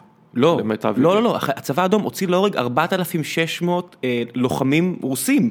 על על אשמת, אה, תחשוב, הם מוצאים... אה, אתה מדבר על הסעיף האחרון. כן, כן. כן. הם, אוקיי, מספר הישראלים שמתו ביום כיפור, זה כן. מספר האנשים שהצבא האדום מוציא להורג על ביזה ואונס, חיילים שלו. כן, כן, אגב, היו רבים יותר, כן, אגב, 300 אלף חיילים, זה 300 אלף חיילים שהאין כבדה מוציא להורג על עריקה, כן, פחדנות. זה גם הבן של סטלין, אה, יעקב, שהוא נהרג, כן. לא, לא, הוא נהרג, נהרג לא, לא, במחנה, הוא אמר, התאבד. הם הציעו, הרי הנאצים אמרו לו בוא תיקח אותו בחזרה בתמורה לא למשהו, הוא אמר תהרגו אותו. ו-300 אלף זה מספר ההרוגים האמריקנים בכל המלחמה, כן? זה, כן. זה מי שהברית המועצות מוציאה להורג. אז נכון, ומצד שני, אה, עם, עם, עם הזוועות האיומות, והן איומות ונוראות של המשטר הסטליניסטי, עם, ה, עם, כל ה, עם כל הדברים הנוראים שהם עשו, עם כל זה שסטלין בדמדומי טירופו האחרונים רוצה לשלוח את כל היהודים לסיביר, בלי האוקיינוסים של הדם שהצבא האדום שפך. אין, ברור שאין, אין, אין ניצחון על גרמניה הנאצית. בטח שלא, אתה יודע, אני, הסיפור שאני לא יודע אם הוא אמיתי, אבל ש, ש, מהפודקאסט של דן קרלין, שאני הכי אה, זוכר והכי אה, אהבתי מבין אלה, זה שסטלין הוציא איגרת לגנרלים, אני חושב שזה היה ז'וקוב, שצעד לכיוון ברלין, הוא אמר לו, נפוליאון פלש בתחילת המאה ה-19, היטלר פלש באמצע המאה ה-20, תעשו מה שצריך כדי שיותר לא יהיה אף פלישה לרוסיה. ו... תעבירו את המסר הלאה. ואגב, בהקשר הזה, אה, מסופר שצ'רצ'יל אמר לסטלין, אתה, אתה בוודאי מאוד גאה שצבאותיך כבשו את ברלין, והוא הסתכל עליו ואמר לו, הקוזקים של אלכסנדר הגיעו עד פריז. כן, ואתה יודע, ובאותו מידה, הרבה אנשים כמוני יש פרצוף עגול, כי הפרשים המונגולים כבשו את כל רוסיה. אתה יודע, אם גנגיס חאן והבן והנכד שלו שלוש פעמים לא מתים מאלכוהוליזם, היום אנחנו מדברים בניב שונה לגמרי, כמו הונגרים. כן, זה... רובנו המוחלט. זו שאלה גדולה, אם האימפריה המונגולית הייתה מספיק לכידה לדעתי. איזה לכידה? לא כולם מתו מאלכוהוליזם, פשוט אל תשתו. נכון, במינימום. נכון, אבל אתה יודע, המונגולים לא היו מספיק מונגולים. כדי להחזיק את האימפריה כן, הזאת כמו שצריך. אתה יודע, אנשים אומרים בירוקרטיה, הם שונאים אותה, אבל צריך להבין שבלי בירוקרטיה, מוסדות לא, אין, עזוב, אין, לא אין, מחזיקים. אין, אין כלום, אין, אין מבנה. אתה לא יכול להקים חברה בסדר, זה כמו שהסינים אומרים, שדמוקרטיה זה נחמד ב-300 מיליון אנשים. במיליארד 500 זה כבר, מיליארד 400 זה כבר עובד פחות טוב, אז זו טענה פרובוקטיבית. אבל אתה יודע, אתה יכול להבין, בירוקרטיה עצומה, אתה רואה בהודו למשל בחירות, מה זה, זה, זה בלי המבנים הבירוקרטיים שאנחנו מכירים, זה בלאגן אחד גדול. נכון, הודו טוב, הודו זה גם בעיות אחרות מכך שבניגוד לסין, אה, הם לא היו מעולם אה, מדינה או אפילו תרבות אחת. בסין אה, שושלת האן אתה יודע, אה, כובש, שנה, כן? כובשת, אה, ובהודו אנחנו מדברים על שורה של מדינות וממלכות והינדים ומוסלמים אה, וניבים ודתות וכתות שמעולם לא היו מדינה אחת עד 1947. ושהבריטים אמרו, טוב, פקיסטן, בנגלדש, הודו, סיקים, אתם מדינה אחת, יאללה. בדיוק מה שהם עשו במזרח התיכון, שהם חילקו עם סייקס פיקו, סתם ככה עם עיפרון על המפה. בהודו זה אפילו עוד יותר נורא ואיום. ופה אני מעלה לך שאלה שאתה יודע, אנשים, אנשים בקונגרס ברלין בסוף המאה ה-19 מחלקים את אפריקה ועוד מעט את המזרח התיכון, אתה יודע, עם טוש ירוק על מפות. או שבנקודה שבה עצרו צבאות, הצבא האנגלי בסוף מלחמת העולם הראשונה מתקדם עוד כמה מאות קילומטרים, עוד אה, כמה עשרות קילומטרים, בגלל זה מוסול נמצאת בעיראק ולא בטורקיה, למרות שהיא טורקית וכולי. עכשיו, לכאורה היית בא ואומר, הקולוניאליזם נגמר, בואו נעשה גבולות הגיוניים, אבל לא. העולם פוחד פחד מוות מלפתוח את התיבת פנדורה הספציפית הזאת, כי פה אם אתה פותח אותה, אתה לא יודע מה יצא. ותשים לב שלא נוגעים בעניין של גבולות. אין כמעט שום דבר. דאעש, דאעש היחידים שאמרו, מה זה הגבולות האלה? זה לא לעניין. יפה, אז הם ניסו להקים את האומה האסלאמית, ותראה שהגבולות הסופר מלאכותיים, הכל נכון. אתה יודע, יש טענה הרי, בנדיקט אנדרסון, כל העמים מומצאים והלאומים והאומות, והגבולות ודאי, אז חזרו לגבול בין סוריה ועיראק, חזרו לגבול בין עיראק וטורקיה, לא משנה שטורקיה חוצה אותו מתי שמתחשק לה, אבל הגבול עדיין קיים, פוחדים פחד מוות מלגעת בנושא הזה, כי אם לא, אתה יודע, יפרוץ הגיהינום. שאני חוזר ליוגוסלביה, זה בעצם מה שקרה כאשר סרביה וקרואטיה וכל אחד מחפש את הגבולות, אתה יודע, של סרביה הגדולה וקרואטיה הגדולה, ואתה מגיע לגיחוך.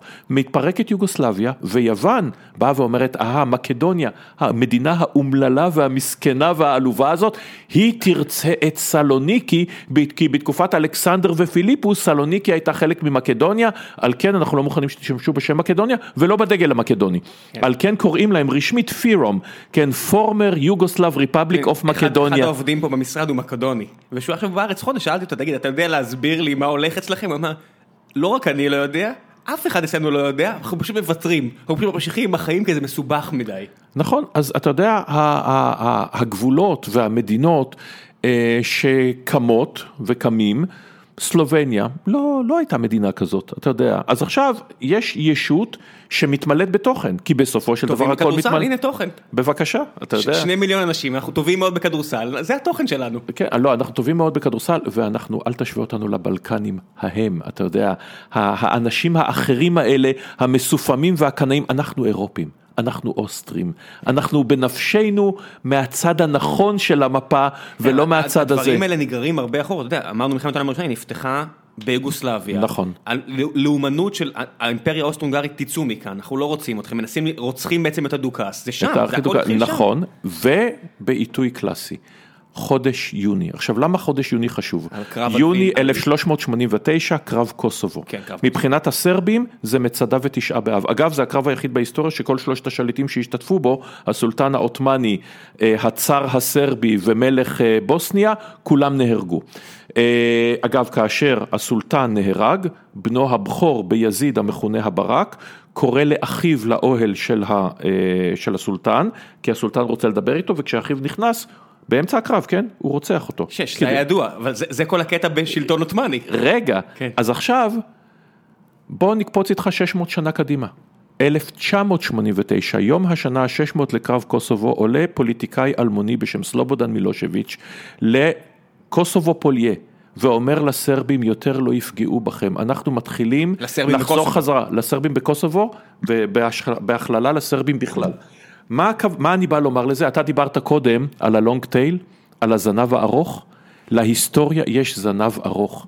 ההיסטוריה לא מתה. אחת הסיבות שאני כל כך אוהב את התחום הזה, זה לא בגלל שאתה יכול לבוא ולראות, ועושים את זה ברמה השטחית, וכולנו חוטאים בזה, אתה יודע, להסתכל על האירוע הזה ולהגיד, אהה, זה כמו זה. לא, זה לא כמו זה. אבל אתה צריך לקחת מזה את הדברים ולראות עד כמה סתם מצדה משפיעה על, ה, על, ה, על הנפש.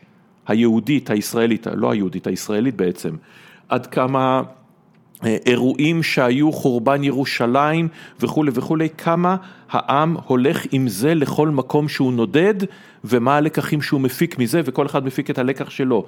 בקיצור, הלונג טייל איתנו. בטח, תראה ארצות הברית, עכשיו המריבה פה זה על פסלים של גנרלים מצבא צבא הקונפדרציה, יש דברים, פצעים שלא מגלידים. אה, אבל זה, קודם כל, זה לפני 150 שנה. לא לפני אלפיים שנה. דבר שני, זה האירוע הכי חשוב בהיסטוריה האמריקנית, מלחמת האזרחים. בין המל... האירועים ההיסטוריים החשובים בהיסטוריה נקודה. נכון. המלחמה הזאת, שבה אה, אה, נהרגים יותר מאשר בכל שאר המלחמות האמריקניות ביחד, כולל שתי מלחמות עולם ווייטנאם. זה גם המלחמה הראשונה עם מכונות ירייה. נכון. זה, זה המלחמה כל הדברים שיראו כן. את, בהמשך במלחמת העולם הראשונה, פה זה החזרה הגנרלית. כן. ועכשיו, אה, ומכיוון שלינקולן, שרמן, גרנט הם רפובליקנים, מאה שנה הדרום הלבן הגזעני מצביע לדמוקרטים. המפלגה הדמוקרטית זה שילוב הזוי לחלוטין של יהודים ליברליים, אה, שחורים המבקשים שוויון, והלבנים הגזעניים שתומכים במשטר האפליה הגזעית נגד אותם שחורים. השחורים והלבנים מצביעים לאותה מפלגה בדיוק בגלל שלינקולן הוא רפובליקני מאה שנה קדימה. וכשג'ונסון יחתום על האמנה הגדולה, מה שנקרא, כן, על החברה הגדולה, הוא יכתוב, הטקסני הלבן הזה, שיודע בדיוק מה הוא עושה, הוא אומר חתמתי על גזר דין המוות של המפלגה הרפובליק... של הדמוקרטית, כי הוא יודע שהרפ... שהדמוקרטים בדרום כבר לא יוכלו לסבול את זה, והם, ג'ורג' וואלאס, אחרים, יתחילו, יתחילו לנדוד לכיוון הרפובליקנים, וזה אתה רואה היום, כשכל הדרום הוא בעצם אה, אה, רפובליקני. הנה, אבל הנה, אלבמה עכשיו נבחר, אה, כל מה שצריך זה פדופיל ו... בדיוק, אם רוי מור, אותו רוי מור, אותו גזען, אותו אנטישמי, אותו הכל, לא מטריד מינית קטינות אלא בגירות, הוא היום סנאטור. אני לא בטוח אם גם היועץ הפוליטי שלו לא עולה ומגמגם בחד... הוא נבחר ברוב של אחוז. כן, כן, כן. 70 ומשהו אחוזים מהלבנים עדיין הצביעו לו. חברים, בואו נשים דברים על השולחן. רוב הנשים הלבנות הצביעו. לפי דעתי 77 אחוזים מהנשים הלבנות הצביעו לו. נכון, מספרים לא נתפסים בכלל. אדם כן. שיש נגדו תשע עדויות על הטרדות מיניות, מהן חמש על פדופיליה, שהם, אה, ולא תבוא ותגיד שזה עדויות, אתה יודע, של, אה, סליחה. סליחה על אם זה יישמע גזעני וסטריאוטיפי, אה, של יהודיות ליברליות מניו יורק ולא של פמיניסטיות מברקלי. בנות מאלבמה, בנות של אזרחים שהקהילה מכירה אותם, אתה יודע, אפשר לשאול אותם, מה שנקרא אפשר לשאול אותם. אפשר לשאול אותם והם, והם הולכים לכנסייה ויראי השם ומחזיקים בבית נשק חם וכל מה שצריך ועדיין הבן אדם כמעט נבחר. אז כן, אתה יודע, לא הייתי מגזים בעניין של הנה באה המהפכה. לא, לא, אין שום מהפכה. אז דיברנו קצת על, על מה שקורה היום, אה, מעניין אותי לשמוע איך אתה הגעת לתחום הזה, אחד הדברים שידועים עליך זה שהגעת ממחזור לימודים אה, די אה, מפואר בהיסטוריה הישראלית, באוניברסיטה. העברית, מי היה שם? היו שם רבים, אז בוא ניתן, איווט ליברמן, והיה שם, מי היה שם איתך עוד? אוקיי, אז זה הולך ככה, אנחנו המחזור, אנחנו בגדול, המאה, מאה פלוס אנשים שלמדו מדע המדינה ויחסים בינלאומיים ואולי קצת סוציולוגיה, כלכלה באוניברסיטה העברית, אז עוד בגבעת רם, אנחנו מדברים על מחזור שהתגייס ליום כיפור והשתחרר למהפך. ואז אנחנו באים ללמוד.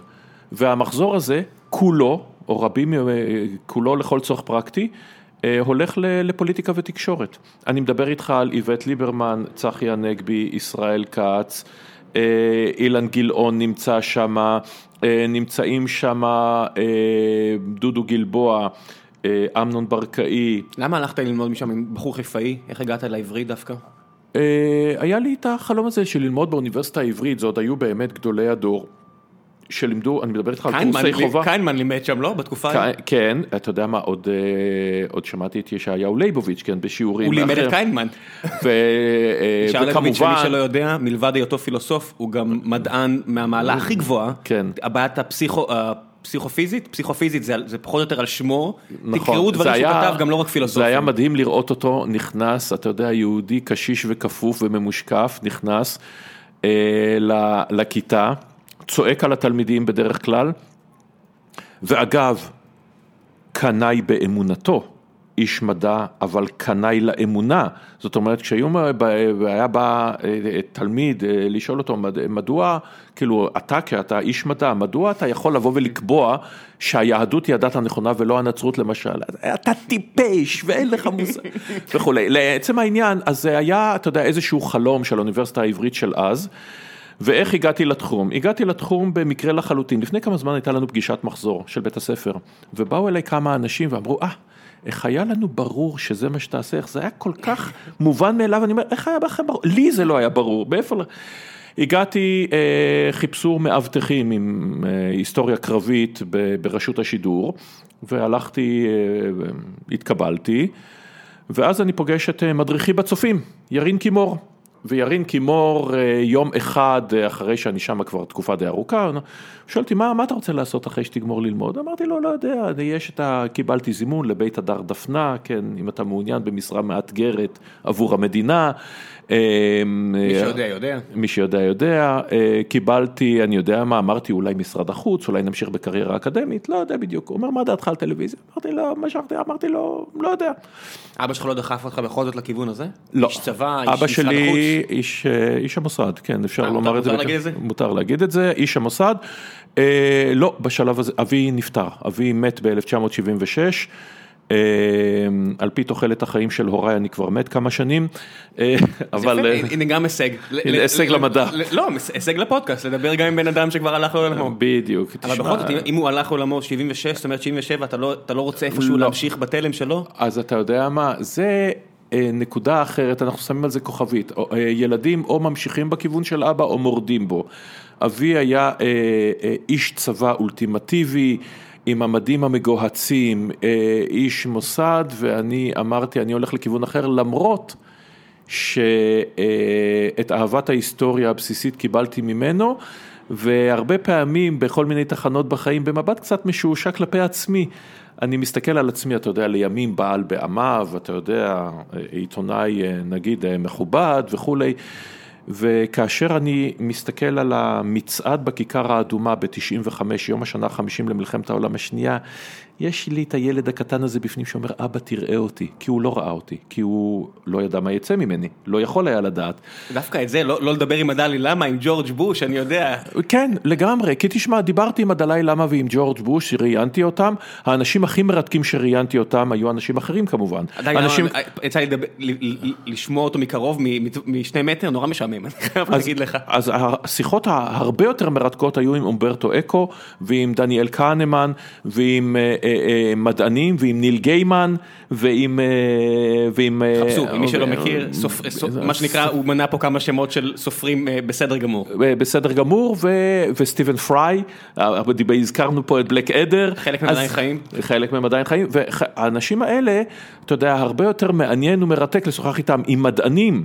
בהחלט, עם, עם סופרים הודים שמספרים על התרבות ההודית בכיף גדול, פוליטיקאים פחות. 76, 77, אז 76, 77, אנחנו מגיע, ואז ירין קימור אה, אה, אומר לי, תשמע, יש פה איזשהו חלון הזדמנויות קטן, אני הולך, עוזב את הספורט עם עוד כמה אנשים, אנחנו הולכים לעשות תוכנית צרכנות עם דני פאר ורפי גינת, זה לא יחזיק מעמד. הוא אומר, זה עניין של כמה חודשים, זה ייפול. אין לזה שום תוחלת, אף אחד לא יתעניין בזה, אף אחד לא ירצה לראות את זה, איזה קולבוטק או איזה קשקוש כזה, אבל אם אתה רוצה, אני מציג אותך בפני אלכס גלעדי.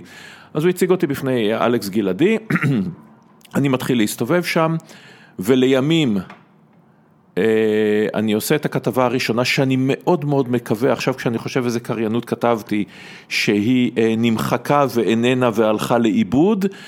אה, ואחר כך הייתי פרילנס והמשכתי להיות פרילנס במחלקת החדשות כשמקימים מחדש את מחלקת חדשות החוץ. וכל החבר'ה האלה שלמדת איתם, אתה מדי פעם רואה מה הם עושים, אתה מדי פעם שואל אותם, אין את העניין של אתה יודע, אתה רואה חברים שהם עכשיו נגיד הולכים לכיוון אחד, אולי אני אצטרף אליהם. מה, ללכת לפוליטיקה חלילה וחס? בשום פנים ואופן. לא עבר לך בראש לשום דקה? תשמע, אתה זוכר את קלינט איסטווד. הוא עדיין חי. דרטי הארי. זוכר. יפה. בסוף דרטי הארי השני או השלישי, אני כבר לא זוכר, הוא רודף אחרי כנופיית אופנוענים שהם שוטרים אה, שמבצעים חיסולים, והאחרון מנסה לברוח על אופנוע, רק הוא לא יודע לרכב על אופנוע והוא מתרסק ונהרג, ודרטי הארי מת, מת, מתקרב אליו עם העיניים המצומצמות ככה מהשמש ואומר לו, a man got to know his limitations. אז uh, אני... מה יש להם של לך אתה חושב? אני, לא, אני בכלל לא נכנס לשאלה הזאת. אני... אתה אמרת לימיטיישנס. אתה יודע מה? אני אגיד לך מה יש להם שאין לי. להט, בתחום הזה. אתה לא יכול לזייף את זה. אם אתה... באופן כללי, אני לא מאמין שאפשר לזייף תשוקה ולהט. יפה, אז אתה לא יכול לזייף את הלהט, ויש את האנשים שאתה מסתכל עליהם בפוליטיקה, אגב, אחד ההבדלים, לדעתי, לפחות בהקרנה כלפי חוץ, בין נתניהו לבין הרצוג, לצורך העניין, זה, ה, זה הרעב, זה הסכין בין השיניים, מה שאנחנו קוראים. גם הספורטאים אתה יכול לראות את זה, יש ספורטאים שהם כישרוניים ואמורים להגיע לגדולה, אבל הם פשוט לא מאוד מחויבים לניצחון. לצערי, אצל פוליטיקאים זה לא תמיד אה, טוב, אתה יודע, כשאני מסתכל על אנשים שעושים זיגזגים עם הדעות והכל לשם ההישארות בכיסא, זה הלהט שאתה מדבר עליו. יפה, אבל אה, זה לא רק זה, זה אתה יודע, אז יש את אלה עם הלהט האידיאולוגי, לטוב או לרע, סטיב בנון בתור אה, דוגמה הוא באמת מאמין, הוא באמת מאמין במה שהוא אומר. איזו שאלה, איזו שאלה. לא, זו כן שאלה שצריך לשאול, כי טראמפ למשל לא מאמין במה שהוא אומר. כן, אבל זה בסדר, זה אולי, זה הציניות המוחלטת, אבל... גם אצלנו, הרבה... הרבה אנשים, אני מסתכל עליהם, הרבה מהשמות שמנית, אני מסתכל, לא של... אני מסתכל על איווט ליברמן, אה, קרוב משפחתי, שם בצד, דרך נישואים אמנם, ויצא לי להתקל בו כמה פעמים באירועים משפחתיים גדולים. אומר, אוקיי, מה בדיוק הדעות שלו? זה סג... אתה יכול להגיד לי אותם מהצד כעיתונאי? לא. בדיוק. אז, אז אין פה איזשהו להט אידיאולוגי.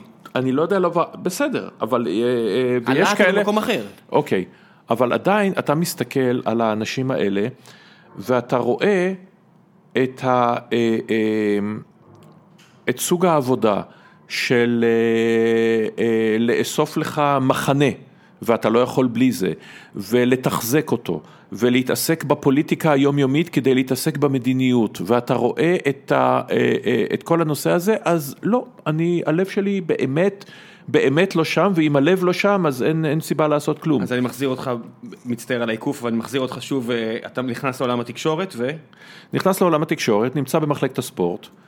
אה, נהיה עורך חדשות החוץ של הספורט אה, באופן מוז... מצחיק שחדשות החוץ, כאילו שיש משהו פה מלבד, שראוי מלבד חדשות חוץ בספורט. אז עכשיו, כן, וממשיך, אגב, אחת הכתבה השנייה שעשיתי, הכתבה הראשונה זה אני בא לאלכס גלעדי, אומר לו, תשמע, יש בחור צעיר ברמת גן, אומרים עליו שיהיה מיקי ברקוביץ' בעתיד. הוא קלה לא רע, בן אדם קלה לא רע, סך הכל. בן אדם קלה לא רע, ידית, ואני רוצה לעשות עליו כתבה, ככה לפני שהוא, לפני שהוא פורץ. בן כמה ג'אמפ שהיה? אה, אני מדבר איתך על 1980, אז בואו נעשה את החשבון. 18-19? משהו כזה, 18. אה, ועשיתי עליו כתבה. הכתבה השנייה שלי הייתה, אני אמרתי, צומחת מחלקת נוער מפוארת, נפוטיזם, כן, במכבי חיפה, אני רוצה לעשות עליהם כתבה. אז הלכתי לג'וני הרדי, שהיה שחקן עבר מפואר, ועם הילדים האלה, ושם אתה רואה אותם תינוקות. אבי רנזל, אה, צדוק מלכה, סלקטר, רוני רוזנטל, אתה יודע, כולם בכתבה הזאת בתור אה, ילדים. אז אה, הייתי במחלקת הספורט. אתה לא הרבה יותר מבוגר מהם. אתה מבוגר בחמש-שש שנים סך הכל, נכון? או, בגילאים האלה, דחילה. כן. זה, בגיל 70 אתה אומר 5-6 שנים זה נגיד אותו דבר, אבל בין 23 ל-18 או 22 ל-17. למרות שספורטאים מתבגרים יותר מהר, אתה יודע. כן. אה, ויש כאלה שלא מתבגרים לעולם, אבל זה סיפור כן. לחוד. רוזנטל נראה לי דווקא... רוזנטל כן, אדם. מיושב, אין שום ויכוח. ו, אה, ואז ב-86 אני עובר למחלקת החדשות, למחלקת חדשות החוץ, ב-88 אוסף אותנו חיים יבין לחדרו, אומר תשמעו, אה, לא מרוצים מזה שרואים יותר מדי במוצאי שבת, בחדשות רואים יותר מדי זריקות אבנים, זה תקופת האינתיפאדה הראשונה וכל מיני דברים. כתבתם לי פעם אחר פעם אחר פעם על הנושא הזה שאתם רוצים לעשות מגזין חוץ, הנה ההזדמנות שלכם. איך כתבתם? מה עשיתם? מה זה אומר כתבתם? נייר עמדה שאנחנו רוצים להעלות, רוצים להעלות מי זה תוכנית. אנחנו? אנחנו זה האנשים שהיו אז בחדשות החוץ, אה, ארבעה, אה, דודו ויצטום, עמנואל הלפרין, מיכאל דורון ואני. אוקיי, אתם כנופיה כזו קטנה?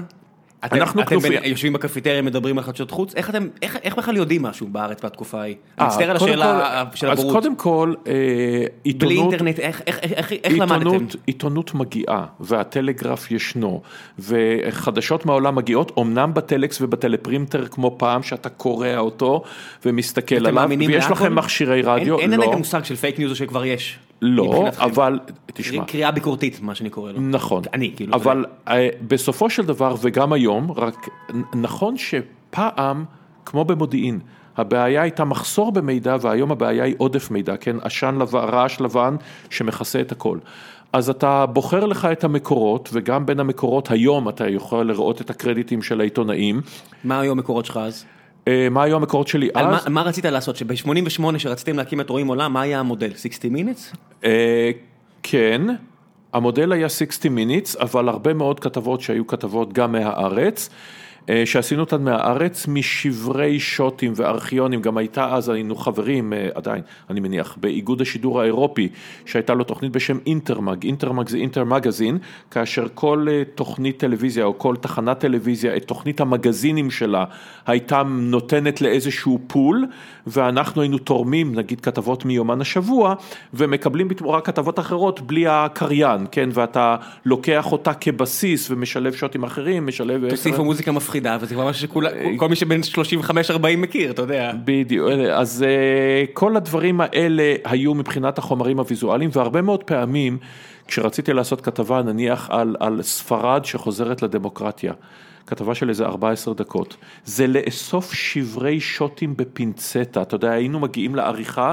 עם ערימת ארגזים עד התקרה, שבתוכם קלטות שלושת רבעי אינץ', אתה יודע, דיברנו על התקדמות טכנולוגית, אני במהלך חיי מגיע מפילם ל-VTR 2 אינץ', 1 אינץ', שלושת רבעי אינץ', חצי אינץ', וכך הלאה וכך הלאה, עד שהיום, אתה יודע, דיסק און קי, תיאורטית, מחזיק את שאתה- כל המידע שאתה צריך שמחזיק את כל המידע ועוד הרבה יותר מזה. ומה, אתה, אוקיי, אתה מדבר על חזרה של ספרד לדמוקרטיה, בעצם אחרי אה, עשורים של פרנקו. נכון. מה, מה, איך העבודה העיתונאית נראתה? אז מצטער שוב על הבורות שלי. מה, אתה, אתה מרים, אה, אני, מה, טלפון א', למישהו בספרד? א', אני מדבר עם אנשים, לא בהכרח עם אנשים בספרד, אבל מבחינת רקע, אם אני צריך, אחרי שאני אוסף לי, אתה יודע, את התיקיות ואת הידע ואת הכל, אז אני מדבר עם אנשים שאני סומך על דעתם, אז יש לי אנשים, אתה יודע, במשרד החוץ, ויש אקדמאים, ויש אנשים שאני רוצה לדבר איתם מבחינת הרקע. אה, אני לא זוכר בדיוק עם מי דיברתי אז, אני מניח שעם רענן ריין ועם, אה, ועם שלמה בן עמי, אה, כן, על, ה, על הנושאים האלה, ואני קורא ספרות. עכשיו, אלה כתבות שהן כתבות רקע. מבחינת המידע, אתה, אתה, כמו שהיום הילדים שלי, אה, הילדים שלי ושל ורד, אתה יודע שלפעמים אני מדבר איתם ואני לא מבין מאיפה הם סופחים את המידע, כאילו מאיפה אתה יודע את זה לעזאזל? הוא אומר, אני קראתי, נכנסתי ללינק, עברתי ללינק הזה, ללינק הזה, ללינק הזה, קראתי את זה, נראה לי Down- מעניין. down the rabbit hole. אני- אתה כן. אה, יפה, הנה שההקשר, עליזה בארץ הפלאות, אתה יודע שאם עדיין יודעים מה, מה זה הספר הזה, תשמעו את ה-audiobook.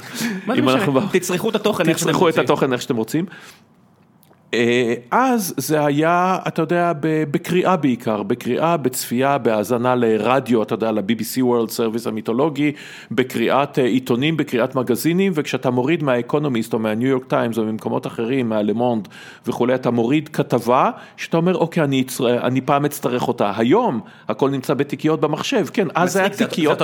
פיזיות. אני עדיין שומע את האקונומיסט, אני שומע את הניו יורקר. מעולה. אתה יודע, אתה יכול גם לקרוא, היום הכל נגיש. זה אותו מקור- אותם מקורות מידע. הכל נגיש. אה, אולי כן. האיכות ירדה, אולי לא, אני לא יודע. האקונומיסט... אני- האקונומיסט עדיין מעולה. שמרני ומעולה. ומשום מה מקדיש המון תשומת לב לישראל, בצורה לא ברורה. כולם. לא, שמע, אקונומיסט, כאחד שצורך כל שבוע את האקונומיסט, משלם על כך, צורך אותו, הפרופורציות הן... נכון. יש המון ישראל. יש המון ישראל, אה, כן, אתה יודע, אני, בחלוקה. אני לא מבין את זה, כי זה, כי זה לא ניו יורק שמלאה ביהודים, זה לונדון. קודם כל, לונדון, אה, קודם כל באקונומיסט, אבל לא- באקונומיסט יש אה, staff יהודי לא מועט.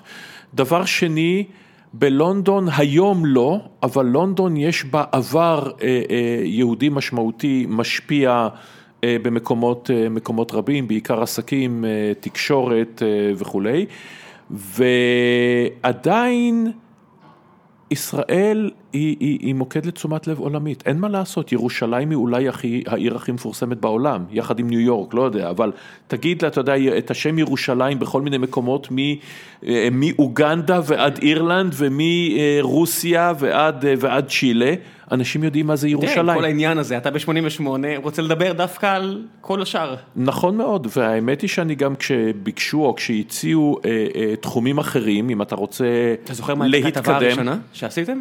ברואים עולם? אה, ברואים עולם הכתבה הראשונה שלי הייתה על אה, צפון קוריאה. מה שאמרת, עשית פיילוט או שזה פשוט... אנחנו עלינו לאוויר, חיים יבין אמר, אוקיי, אתם עולים לאוויר, שם התוכנית יהיה רואים עולם, וכולנו אמרנו לו, חיים, זה לא יעבוד, זה לא ילך, זה שם נוראי, אף אחד לא יתחבר אליו, רואים עולם. אוקיי, מתי עולים לאוויר? בעוד שבועיים. מה שבועיים? איפה שבועיים? איך שבועיים? לא, לעולם לא נספיק? תספיקו. דודו מגיש, אורן אתה המפיק, לכו על זה. הדבר המצחיק הוא, אני כמה? אני עוד מעט 40 שנה בתחום. הפיילוט הראשון שעשיתי בימי חיי לתוכנית היה לפני שבועיים בוואלה. אגב, השבוע בוואלה, אם אנחנו כבר מקדמים משהו, יום חמישי האחרון עלתה תוכנית חדשות החוץ הראשונה לדעתי בארץ ב- באינטרנט, באתר אינטרנט, וידאו על פלטפורמה דיגיטלית, תוכנית חדשות חוץ. פורץ דרך פעם שנייה אחרי 30 שנה. אה, כבר היו פריצות דרך נוספות. לא, אתה, עבורך, פעם שנייה לא, למדיום הישראלי. אה, תוכנית חדשות חוץ, כן, רואים עולם הייתה אז כמובן לבד, כי ערוץ אחד היה לבד, והאמת היא שאין לה מקבילה עד, אה, עצם היום הזה. אנשים ניגשו אליך ברחוב, אמרו לך, בזכותך, אתה יודע, א', ב', ג', ד', כי אה, אתה יודע שהיו הרבה כאלה. נכון, היו הרבה כאלה, אתה יודע, טיולים, אה, אחרי הצבא, אם, זה אח שלי שהגיע ללאוס פעם ראשונה, אני כמה שנים אחריו, במקומות שאדם לבן. לא היה בהם, זה הרבה כי ראיתי משהו, שהוא ראה משהו אצלכם, אני יודע. נכון, אתה, יודע, אז פתאום אני בא ואני אומר, כנראה עדיין לעיתים, אני לא, לא לגמרי, אבל לעיתים אתה יודע, אני בתחושה של אה, אותו בן אדם שהיה מדלג מ- בקו 28 מגבעת רם לטלוויזיה ונכנס בגיל 20 ומשהו, ואז אני שומע אנשים, ולא תגיד, ולא תגיד ילדים בני 5 או 15, אתה יודע כבר, אנשים מבוגרים, גדלתי עליך. זה מעציב אותך? ממש לא. אוקיי, אתה מקבל את זה לא, בסדר? אני מקבל את זה באהבה ובשמחה.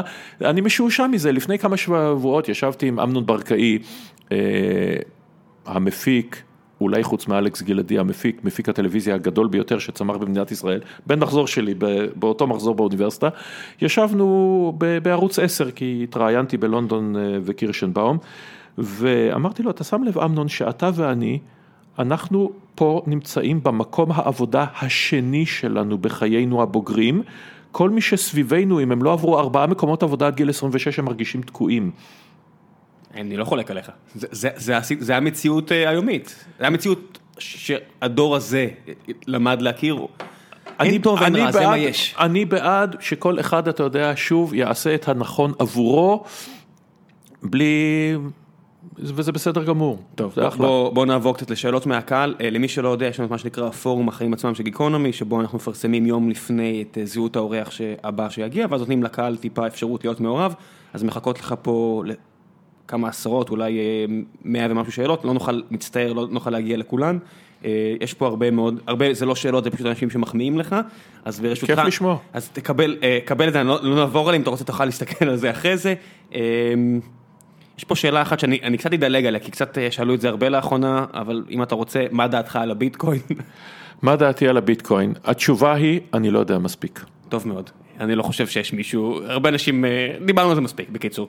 אה, דין לנגס גם שואל, מה הרגע בקריירה שבו הכי פחדת על חייך, באחד מהכתבות השטח שעשית? אוקיי, הרגע הזה הוא בדרום אפריקה, כאשר אני מגיע לשם למסע הבחירות שבו דרום אפריקה בפעם הראשונה דמוקרטית, ואני יוצא יום אחד לעיירה הנקראת ונטרסדורפ, זו העיירה של הימין הקיצוני, המטה של יוג'ין טרבלנש, ה-A ו-B.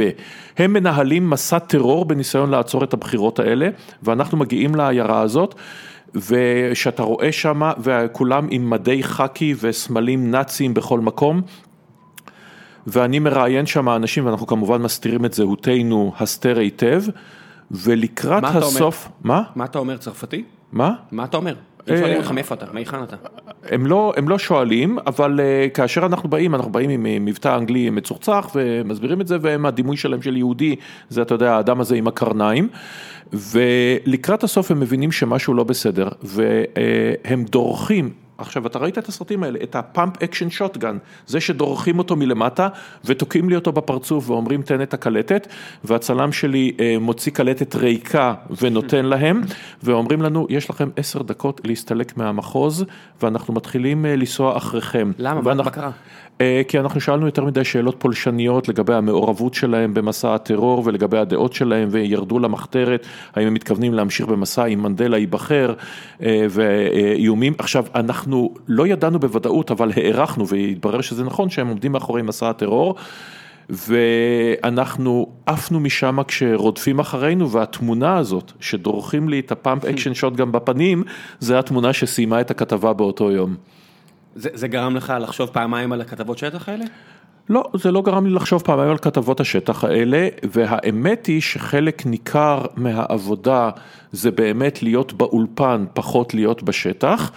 אה, יותר לתת את הפרשנות, יותר לכתוב את הפרשנות, כי אתה מקבל את החומרים מהעולם, אבל היציאה לשטח בהרבה מקומות הייתה אה, מרתקת וטובה במלחמות יוגוסלביה, במקומות... 9-11 היית בניו יורק? 9-11 אה, הייתי בניו יורק, כן, אה, יומיים או שלושה אחרי נחתנו, המטוס הראשון שיכול היה לצאת, להיכנס למרחב האווירי האמריקני, שזה היה גם כן תחושה, אתה יודע, של הסרטים האלה עם הזומבים של סוף העולם, אתה הולך והצעדים שלך מהדהדים כי אתה הולך לבד בטרמינל, לבד לגמרי. בטרמינל בין הגדולים בעולם.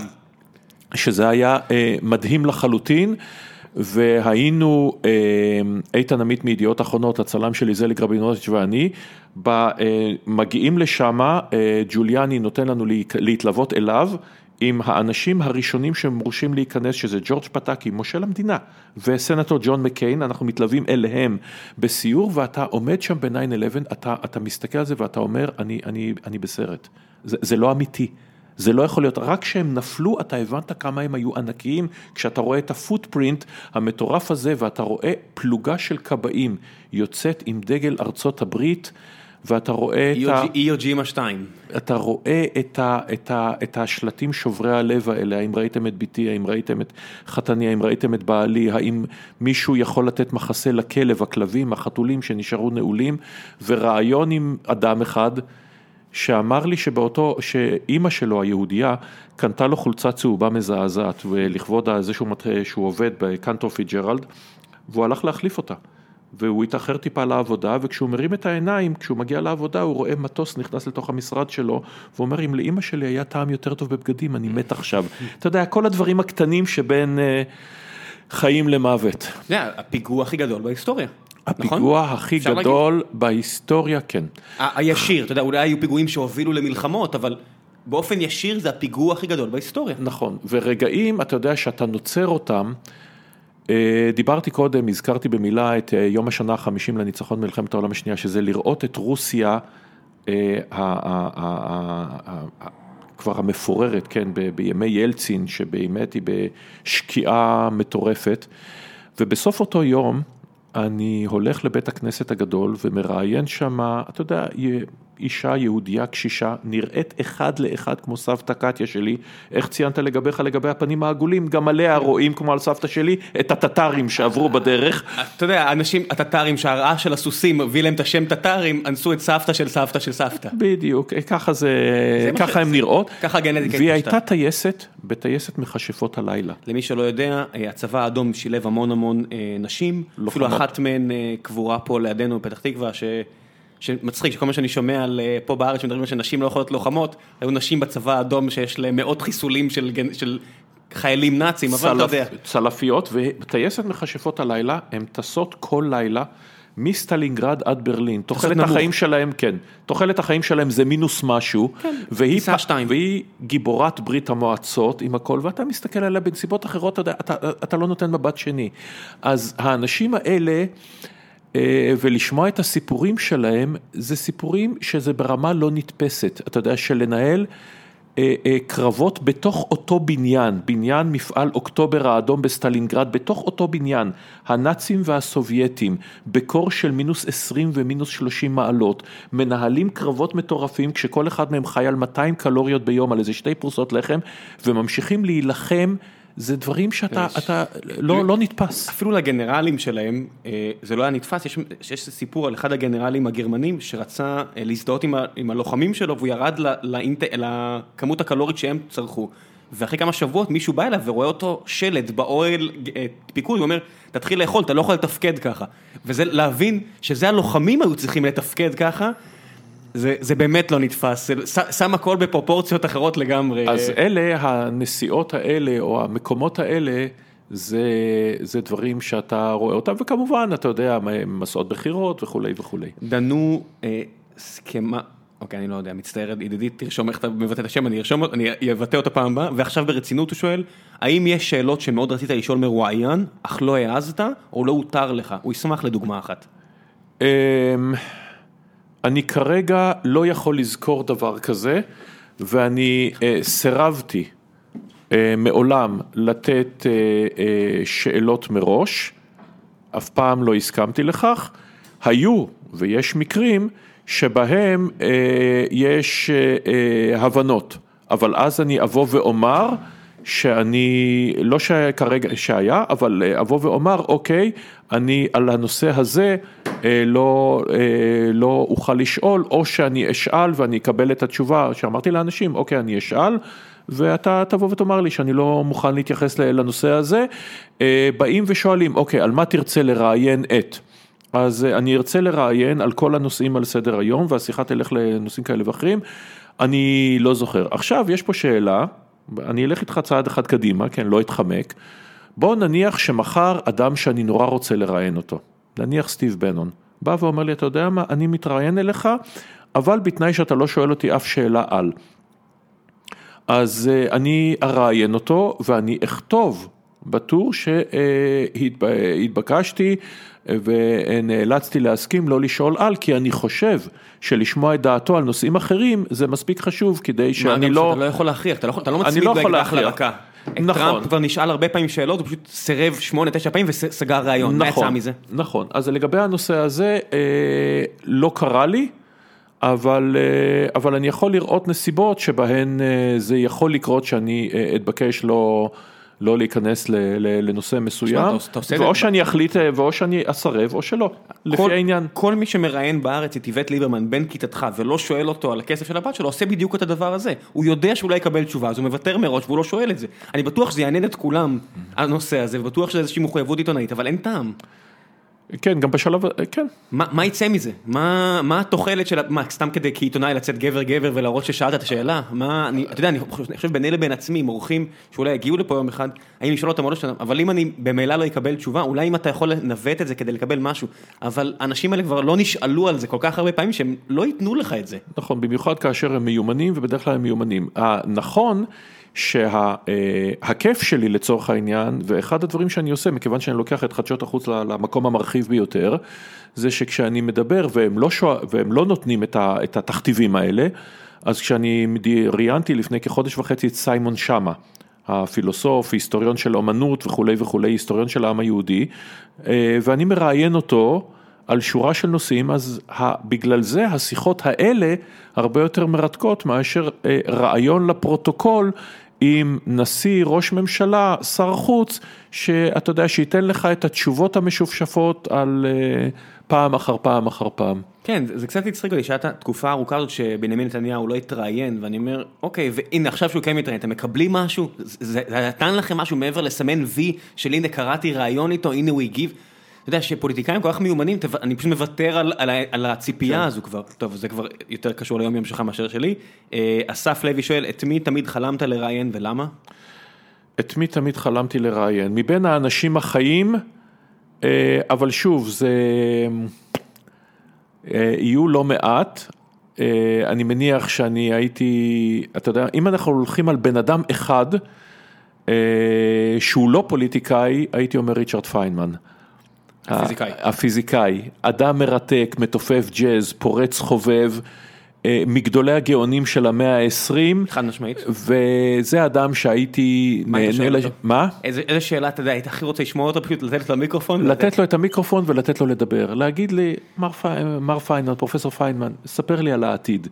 אתה יודע, אז אה, כן. ספר כל... לי על ההווה, עזוב אתה, ספר לי על ההווה, תן לי להבין קודם מה קורה עכשיו. בדיוק, אז אחד מה... אה, הוא בן אדם שהייתי שמח מאוד מאוד לראיין. אם אנחנו מדברים על פוליטיקאים בהנחה המופרכת לגמרי, שהוא היה מדבר איתי באופן פתוח, הייתי אומר שי ג'ינפינג.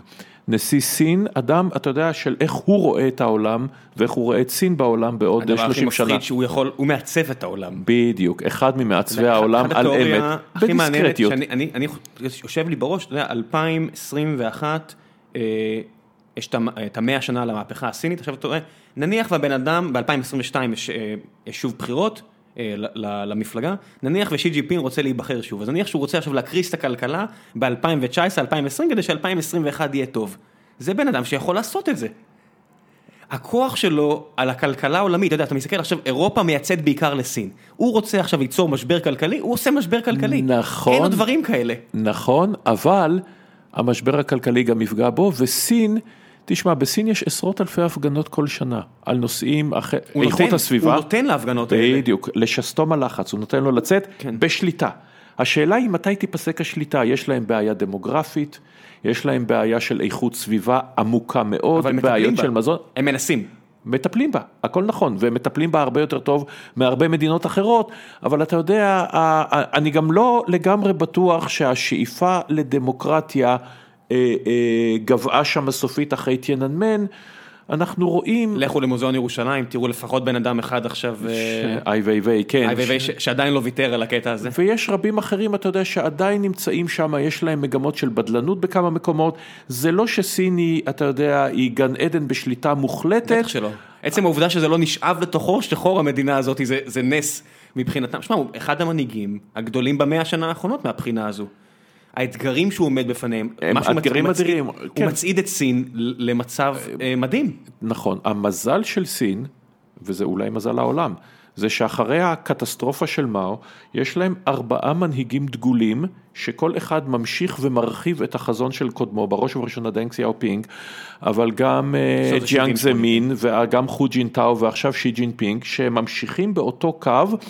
של שליטה מפלגתית עם חירות כלכלית, איזשהו שילוב מאוד מאוד ציני ומרתק. תשמע, אה, עתיד קפיט, העולם... קפיטליזם קיצוני, ומצד שני הוא בשליטה של המפלגה, זה, זה באמת, אתה יודע, כשאתה מסתכל על סין, כל ההגדרות של פעם כל כך מיותרות. בדיוק, הם אומרים, אנחנו, המערב בא והסביר לנו, יש לנו שתי תרופות פלא או שני דברים מופלאים עבורכם, מתנות, קפיטליזם ודמוקרטיה, רק מה הם הולכים ביחד? לא, הם לא. הם יכולים, אבל הם לא. אה, רן וייסבלח אה, קצת מקשה עליך, אה, שואל, תשאל אותו בבקשה על קמפיין ה-MeToo, האם היית במהלך הקריירה שלך עד להטרדות ברשות השידור וכו' וכו', תן לי להגיד לך שיש לי חברה טובה שישבתי אצל, אצלה ואצל בן זוגה בסוף שבוע, והיא שאלה אותי מי מגיע משם, ואמרתי, אורן, שאלתי, אורן גם זה, והיא בדיוק חזק בעניינים האלה, אמרה, תדע לך שהוא האנשים, אחד האנשים הכי מקסימים בתעשייה הזו, לא אגיד לך, אני אגיד לך אחרי השידור מי ישמע, והיא אמרה, אורן אחד האנשים, פמיניסט דגול, אחד האנשים הכי אה, מקסימים בתעשייה הזו. אז אתה לפחות, אה, אני סימנתי, אוקיי, אתה מחוץ ללופ הזה, אבל היית מוקף בהרבה מאוד אנשים שהם עכשיו, וגם ציינת חלק מהשמות האלה, שממש עכשיו על, על הכוונת. אוקיי. זו שאלה קשה, תתייחס אליה איך שאתה רוצה. לא, לא, אני אתייחס אליה. בוא נתחיל רגע במובן האישי. אני קיבלתי לעבודה הרבה הרבה אה, אה, אה, בחורים ובחורות, לא... לתפקיד של קשבים, אתה יודע, בדסק חוץ. הרבה מאוד באים ותוקעים בכך רגל וממשיכים בקריירה, רותי שילוני ואסף יחזקאלי בערוץ 2, איתמר מאירי ואלון ולנד וקרן הלמן בערוץ 1 ורבים אחרים. וחלק, אתה יודע, המשיכו בחייהם מהמוסד ועד ניהול בנקים, הכל ישנו. עכשיו, כל הרעיונות, הייתי עושה אותם עם מפיקתי המיתולוגית מאיה טלמון עזרזר, ותמיד כשהייתה באה בחורה, הייתי, באותו טקסט, באותו שטאנץ, הייתי בא ואומר שהייתה פעם פה, סיפור אמיתי. הייתה בחורה שיום אחד אה, באה ואמרה לי, אה, אחד הטכנאים מדבר אליי לא יפה. שאלתי אותה מה הכוונה בלא יפה, אמרה לי מה זה לא יפה. ירדתי אל ה master control, כשאני רוצה יש לי קול מאוד מאוד רם ומאוד מאוד ברור, ואמרתי, מישהו ידבר אל בחורה שעובדת אצלי, או כל בחורה אחרת שתבוא ותחליט לשפוך את ליבה בפניי. לא יפה. במובן הזה? את ההעתק של התלונה למשטרה, אני באופן אישי מוסר לאשתו. והיה שקט ושלווה. עכשיו, גם באותו, באותן שיחות קבלה הייתי בא ואומר, אה, שלא תהיינה אי הבנות, אני לא נוטה רחומות. מי שעושה או עושה משהו בהסכמה, מוסרי או לא, אה, אם זה נשואים, רווקים, זה לא ענייני. כל עוד זה בהסכמה. כל מקרה של הטרדה, אני הכתובת שלכם, אם יש. ומאיה לידי, ואנחנו אומרים את אותו טקסט. עכשיו, אה, והדסק שלנו היה, היה במובן הזה דסק מאוד מאוד מוגן. אגב, לימים, אשתי הנהדרת ורד, שומעת את הסיפור הזה, ואומרת לי, תגיד, אתה חשבת להגיד את הטקסט הזה גם לבנים שקיבלת לעבודה ולא רק לבנות? ואני נתקעתי, אמרתי לה, לא. היא אומרת לי, למה לא? אמרתי לה, אני אגיד לך את האמת, זה לא עלה על דעתי. זאת אומרת, כאשר מגיע, אתה יודע, בחור אחרי צבא מסוכס עם זיפי זקן, לא עולה על דעתך שהוא יכול להיות גם קורבן של הטרדה מינית. פשלה שלי, כן? אבל אה, אתה יודע, היום אה, אה, אני חושב אחרת, כמובן. עכשיו... זה עדיין מאוד נדיר, אבל קורה. כן. עכשיו לעצם העניין לגבי הטרדות מיניות. היו אנשים שהיו לגביהם השמועות, והיו אנשים שלכאורה ידענו. עכשיו, כל עוד לא באים ומתלוננים, ואני לא מדבר על תלונה במשטרה, זה יכולה להיות תלונה בתוך המערכת. אז אין הרבה מה לעשות עם הנושא הזה. גם אותה גברת ששאלת, שסיפרתי עליה לפני כן, אז היא לא סגרה, אבל הסיפור שלה הוא על תלונה בתוך אחת המערכות, והם באמת מטפלים בזה עכשיו. יפה. עכשיו אני הולך איתך, הדבר החשוב והמעולה והמדהים והמצוין שקורה עכשיו, ורע מאוד שלא קרה קודם, זה חייב להיות במערכות מלמעלה למטה. זה חייב להיות כאשר הבוס הגדול והבוסים מתחתיו והבוסיות, כולם באים ונותנים את רוח המפקד שהדבר הזה לא יעבור. ואם יש מקרה כזה, המקרה הזה יטופל בכל חומר הדין, ונכון שהייתה אווירה, בוודאי בשנות ה-70 וה-80 במקומות מסוימים, של, אה, של סוג של הטרדות אני באופן אישי מאוד מופתע מחלק מהסיפורים לגבי אלכס גלעדי למשל. אני לא, לא חשבתי. לא חשדת. לא חשדתי בתחום הזה של, של נקרא לזה של הטרדות. אלכס, אני הכרתי אותו, הוא, הוא היה גבר פנוי, הוא היה גבר, אותו. עדיין מכיר אותו, היה גבר אה, פנוי ו, ו, ו, ו, ויצר בהרבה מאוד בנות זוג, מעולם לא היה עולה על דעתי. אה, לגבי חלק מהשמות האחרים, זה בוא נגיד שאני יותר...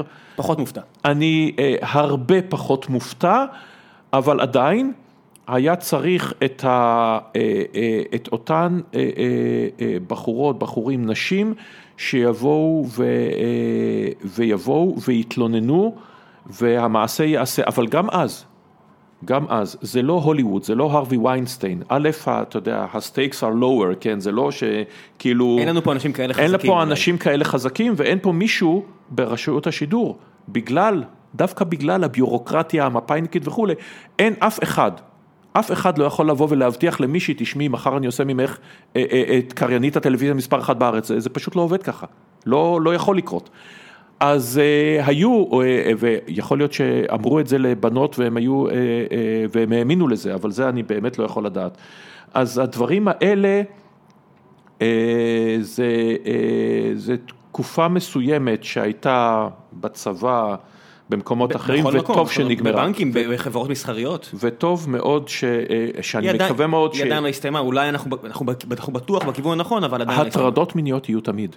השאלה איך הן מטופלות. ואם הן יטופלו בחומרה, אז המספר אני, שלהן ירד לא לאין שיעור. אני לא בטוח אם הן יהיו תמיד, אני לא בטוח אם זה לא משהו שכמו הרבה התנהגויות אחרות, לא יעקרו מהשורש. בקצב הנוכחי, אני לא הייתי מהמר נגד מאוד האפשרות. אשמח, מאוד אשמח, מאוד מקווה. אה, היה עכשיו- פעם נתקלת במקרה שהיו שמועות על מישהו והתברר כלא נכון, ולא קרה כלום? אני מנסה לחשוב, אתה יודע, אם בדרך כלל שמועות בנושא הזה, כמעט תמיד... איך בדיוק, איך אתה בדיוק מברר שזה לא נכון? לא, שפשוט לא, זה לא מתפוצץ, שיש מישהו שאתה אומר, אני כבר עשרות, או עשרות שנים, או שנים שומע על הבן אדם הזה, או על האישה הזו משהו, ולא יוצא החוצה, זה לא חייב להיות הטרדות מיניות. כמעט תמיד, אני מנסה, אתה יודע, כן, שמועות, התשובה היא כן. כן, היה מישהו ש... התשובה היא כן, אה, ישנו מעניין. לפחות אדם אחד שאני יכול לחשוב עליו אה, ברשות השידור, שאתה יודע שהיו אה, אה, אה, שמועות. שהיו שמועות. עכשיו שוב, השמועות האלה בדרך כלל, גם כשהם היו, הם היו, אה, הם היו בין, אה, בין אנשים. זאת אומרת שהיו מעבירות מאחת לשנייה. אבל אה, אתה אומר, זה היה מקרה כזה. אה, כן, אבל אה, שוב, זה, זה דברים שאני מקווה מאוד ש, שעוברים, אה, שעוברים מהעולם. מיכל אה, שינבל שואל שואלת, יש שני פרצופים באבטר, אה, מה יהיה סופו של תהליך הברקסיט, והאם זה תהליך הסוף של האיחוד האירופי? אה, נתחיל מהשני, אני לא חושב שזה תהליך הסוף שלה באיחוד האירופי, אה, מכיוון שהאיחוד האירופי, אחרי שקיבל את הזעזוע הדי קשה הזה, נראה שמתעשת, ואם לא מקרון היה נבחר, אלא נניח מרין לפן, אז בהחלט בדיוק היה היום בוחר- חוגג יום הולדת 40. ב- מזל טוב. זה די אז- מדהים, אבל... אה, כן, יש בזה משהו משעשע. חוגג עם המורה. anyhow, ה- או שכן או שלא, גם עליו יש שמועות, אתה יודע. כן, כן. אה, החגיגות הרשמיות יהיו עם אשתו, זה אין שום ספק. בכל מקרה, ה- האיחוד האירופי נראה אה, כמתגבר על הנושא הזה, אבל שוב, הברקסיט עדיין לא קרה. אה, אני חושב שהברקסיט יקרה מכיוון שהתהליך, יש להם דינה- אה, לדינמיקה לתהליך הזה, הם גמרו את שלב א', ואז הם אה, מתחילים אה, את השלב א', כלומר, את ה, אתה יודע, את הגירושין, כן, מי מקבל את החוט מעריך וכולי, עכשיו הולכים על, הת, על השלב השני, שזה בעצם ההסדר ממון הבא. רק אה, שזה איך בריטניה והאיחוד האירופי ישתלבו ביניהם בהסכמי הסחר, הסכמי, ב- בשלל ההסכמים האחרים, אה, ללכת עם ולהרגיש בלי, או ללכת בלי ולהרגיש עם, אנחנו נראה איך הדבר הזה עובד. אין- אין אין דרך לדעת, אה? אין דרך לדעת. אפילו הבחירות האלה של תרזה מיי שיצאה מעכשיו לעכשיו התפוצצו בפנים של של כל מי שחשב. נכון, אבל הם התפוצצו בעיקר בפנים שלה. זאת אומרת, היא חשבה שהיא תגדיל את הרוב, אה, והיא הפסידה את הרוב המוחלט. אז עכשיו, אתה יודע, הגיעו להסכמה, למשל, שבריטניה, מבחינת חלק גדול מההצהרות שאיתן היא הלכה לברקסיט, אז היא נסוגה מהן. חלק משמעותי מהעניין היה למשל שמירה על הגבולות. גבול קשיח, לא ניתן לאף אחד להיכנס, ואז באה אירלנד ואומרת, סליחה, אתם זוכרים הסכם יום השישי הטוב? אתם זוכרים שאנחנו באיחוד האירופי, ואם נרצה נוכל להטיל וטו על כל התהליך הזה? ותרזה מיי מאבדת את הרוב, והיא תלויה במפלגה היוניוניסטית מצפון אירלנד, ועל כן הלחצים משני הכיוונים מביאים לכך שעם אירלנד יהיה גבול רך. זאת אומרת, מה הועילו חכמים בתקנתם מבחינה מסוימת? מי שרוצה מאירופה, יגיע לאירלנד ומשם יחצה. על המפה זה נראה קצת משונה, אבל... משונה, אה, כן, אבל זה עובד. אבל מי שעולה על רפסודה בים סוער כנראה יצליח להגיע גם ככה. לגמרי. אה, גיא אה, גולן שואל, האם לדעתך הטענה שאבו מאזן הוא נלסון מנדלה הפלסטיני נכונה? האם אתה רואה בהם קווים מקבילים? לא, נלסון מנדלה הוא לא. מצד שני, אה, יש גם שאלה האם בצד הישראלי יש פרדריק דה קלרק. אז שוב, הדוגמה הזאת היא דוגמה אחרת של מקום אחר בזמן אחר. נתחיל בדה גול, אחרי זה נחפש, כן, אה, נראה לי יותר נתחיל, רלוונטי. נתחיל, אתה יודע, נתחיל לחפש את הדוגמאות ההיסטוריות, אה, יש מספיק.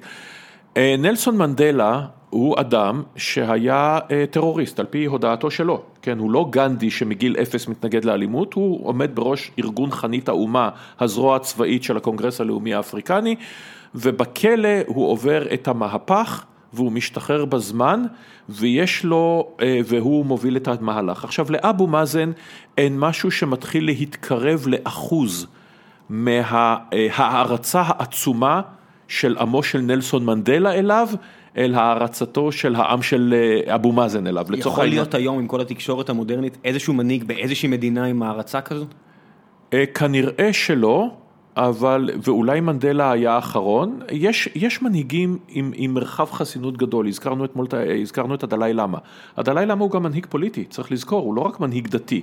עכשיו האפיפיור אה, אה, הנוכחי, פרנציסקוס, יש לגביו אה, אהדה אה, אדירה.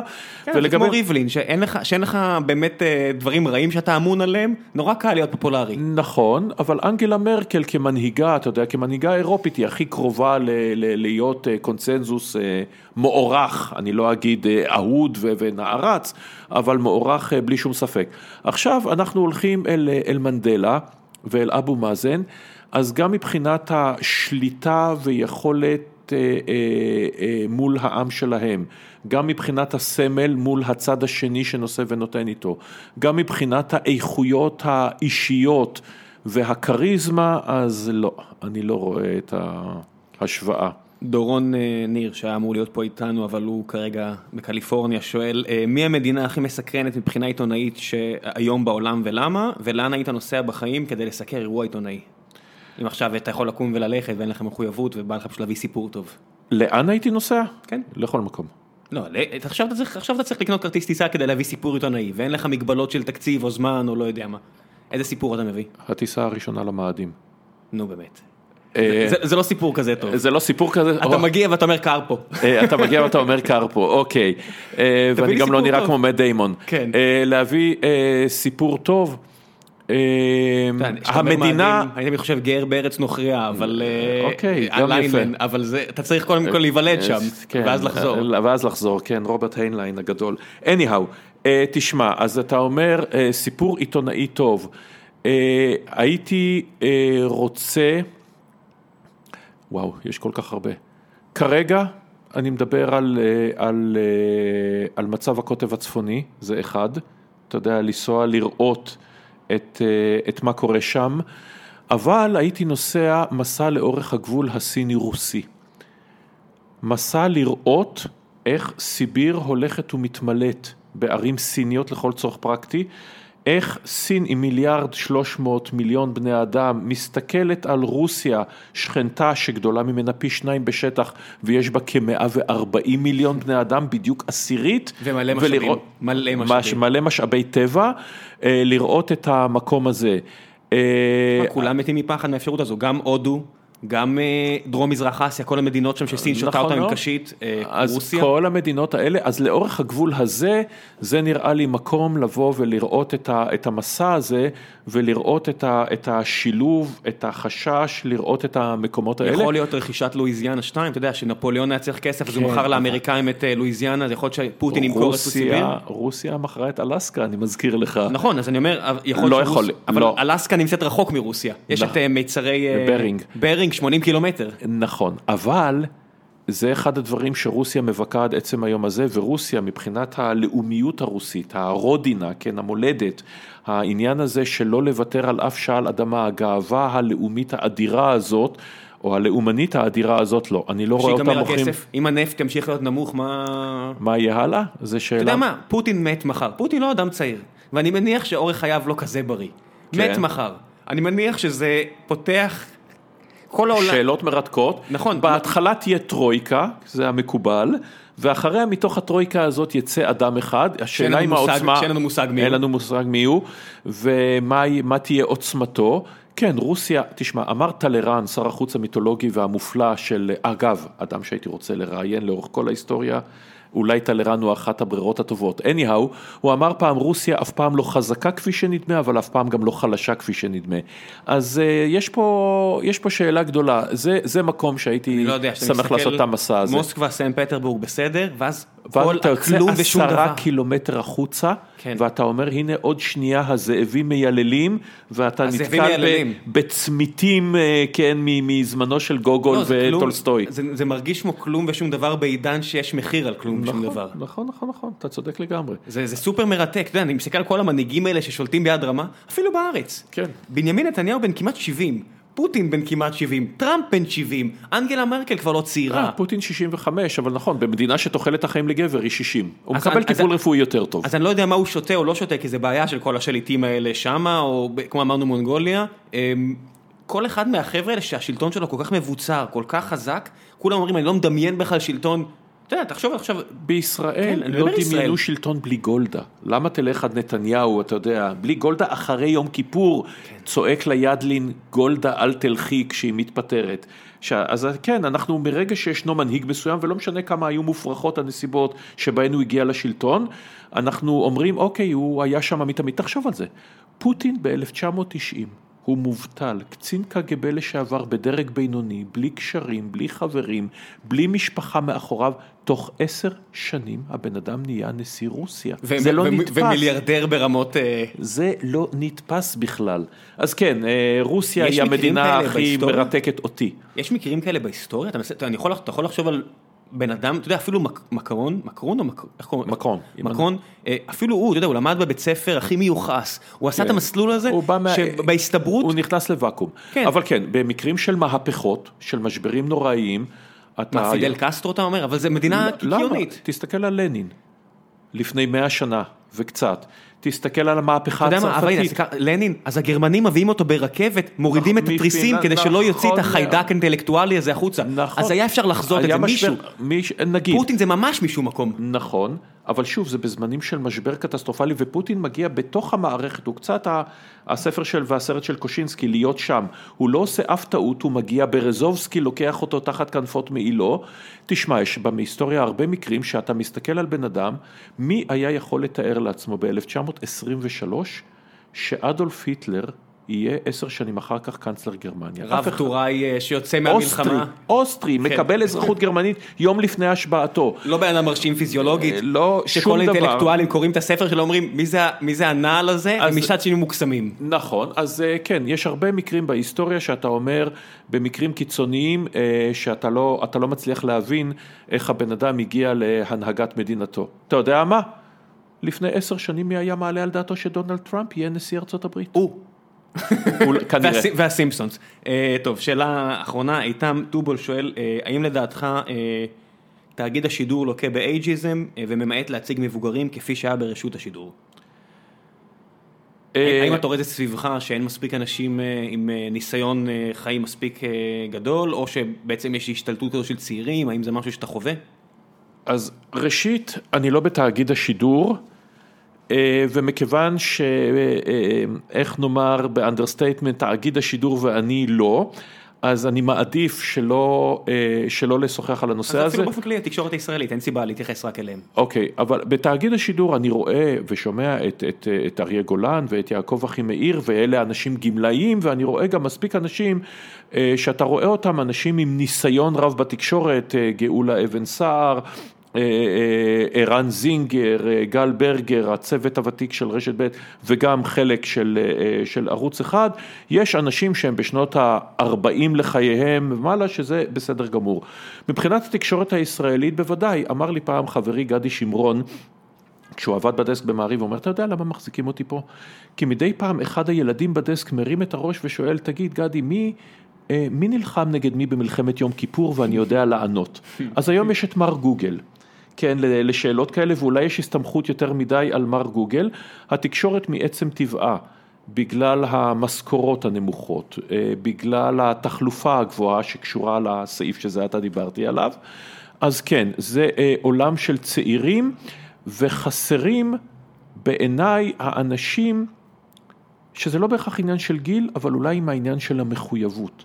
אז אתה רואה אותם יותר בכלי התקשורת הוותיקים, כן, אתה רואה עדיין בעיתונות הפרינט, אתה רואה בטלוויזיה שפעם הייתה הפוחז הפרוע והיום זה המבוגר האחראי, אבל אה, כן, אתה רואה אה, הרבה מאוד צעירים ושוב, אה, יש צעירים נפלאים ומבוגרים גרועים ולהפך, אני, התופעה של אייג'יזם, אנחנו נמצאים פה במקום שהוא בעצם סטארט-אפ. סטארט-אפ לגמרי. יפה. פה אתה רואה את התופעות של האייג'יזם. אה, אז אתה יודע, זה- זה מעניין, זה משהו שמאוד מעסיק אותי מן הסתם, ואצלנו אני יכול להגיד לך גילאים נעים בין 45 ל-19. אוקיי. יש מגוון, אבל אתה יודע, אתה, אתה יורד, יוצא לי להיות אה, לאחרונה לפחות אה, לא מעט בסיליקון וואלי, ואתה יוצא איפה, בהדקורטר של גוגל, והאוטובוסים מסן פרנסיסקו מביאים את העובדים בבוקר, שהצעירים גרים בעיר, כל השאר גרים מסתם בפרברים, ויוצאים מהאוטובוס רק כל מיני אסיאתים שבאמת נראים בין גיל 14 לגיל 17, ואני עומד שם עם אחד החבר'ה שליווה אותי, ואני אומר, תגיד, אין פה אף אחד מעל גיל 20?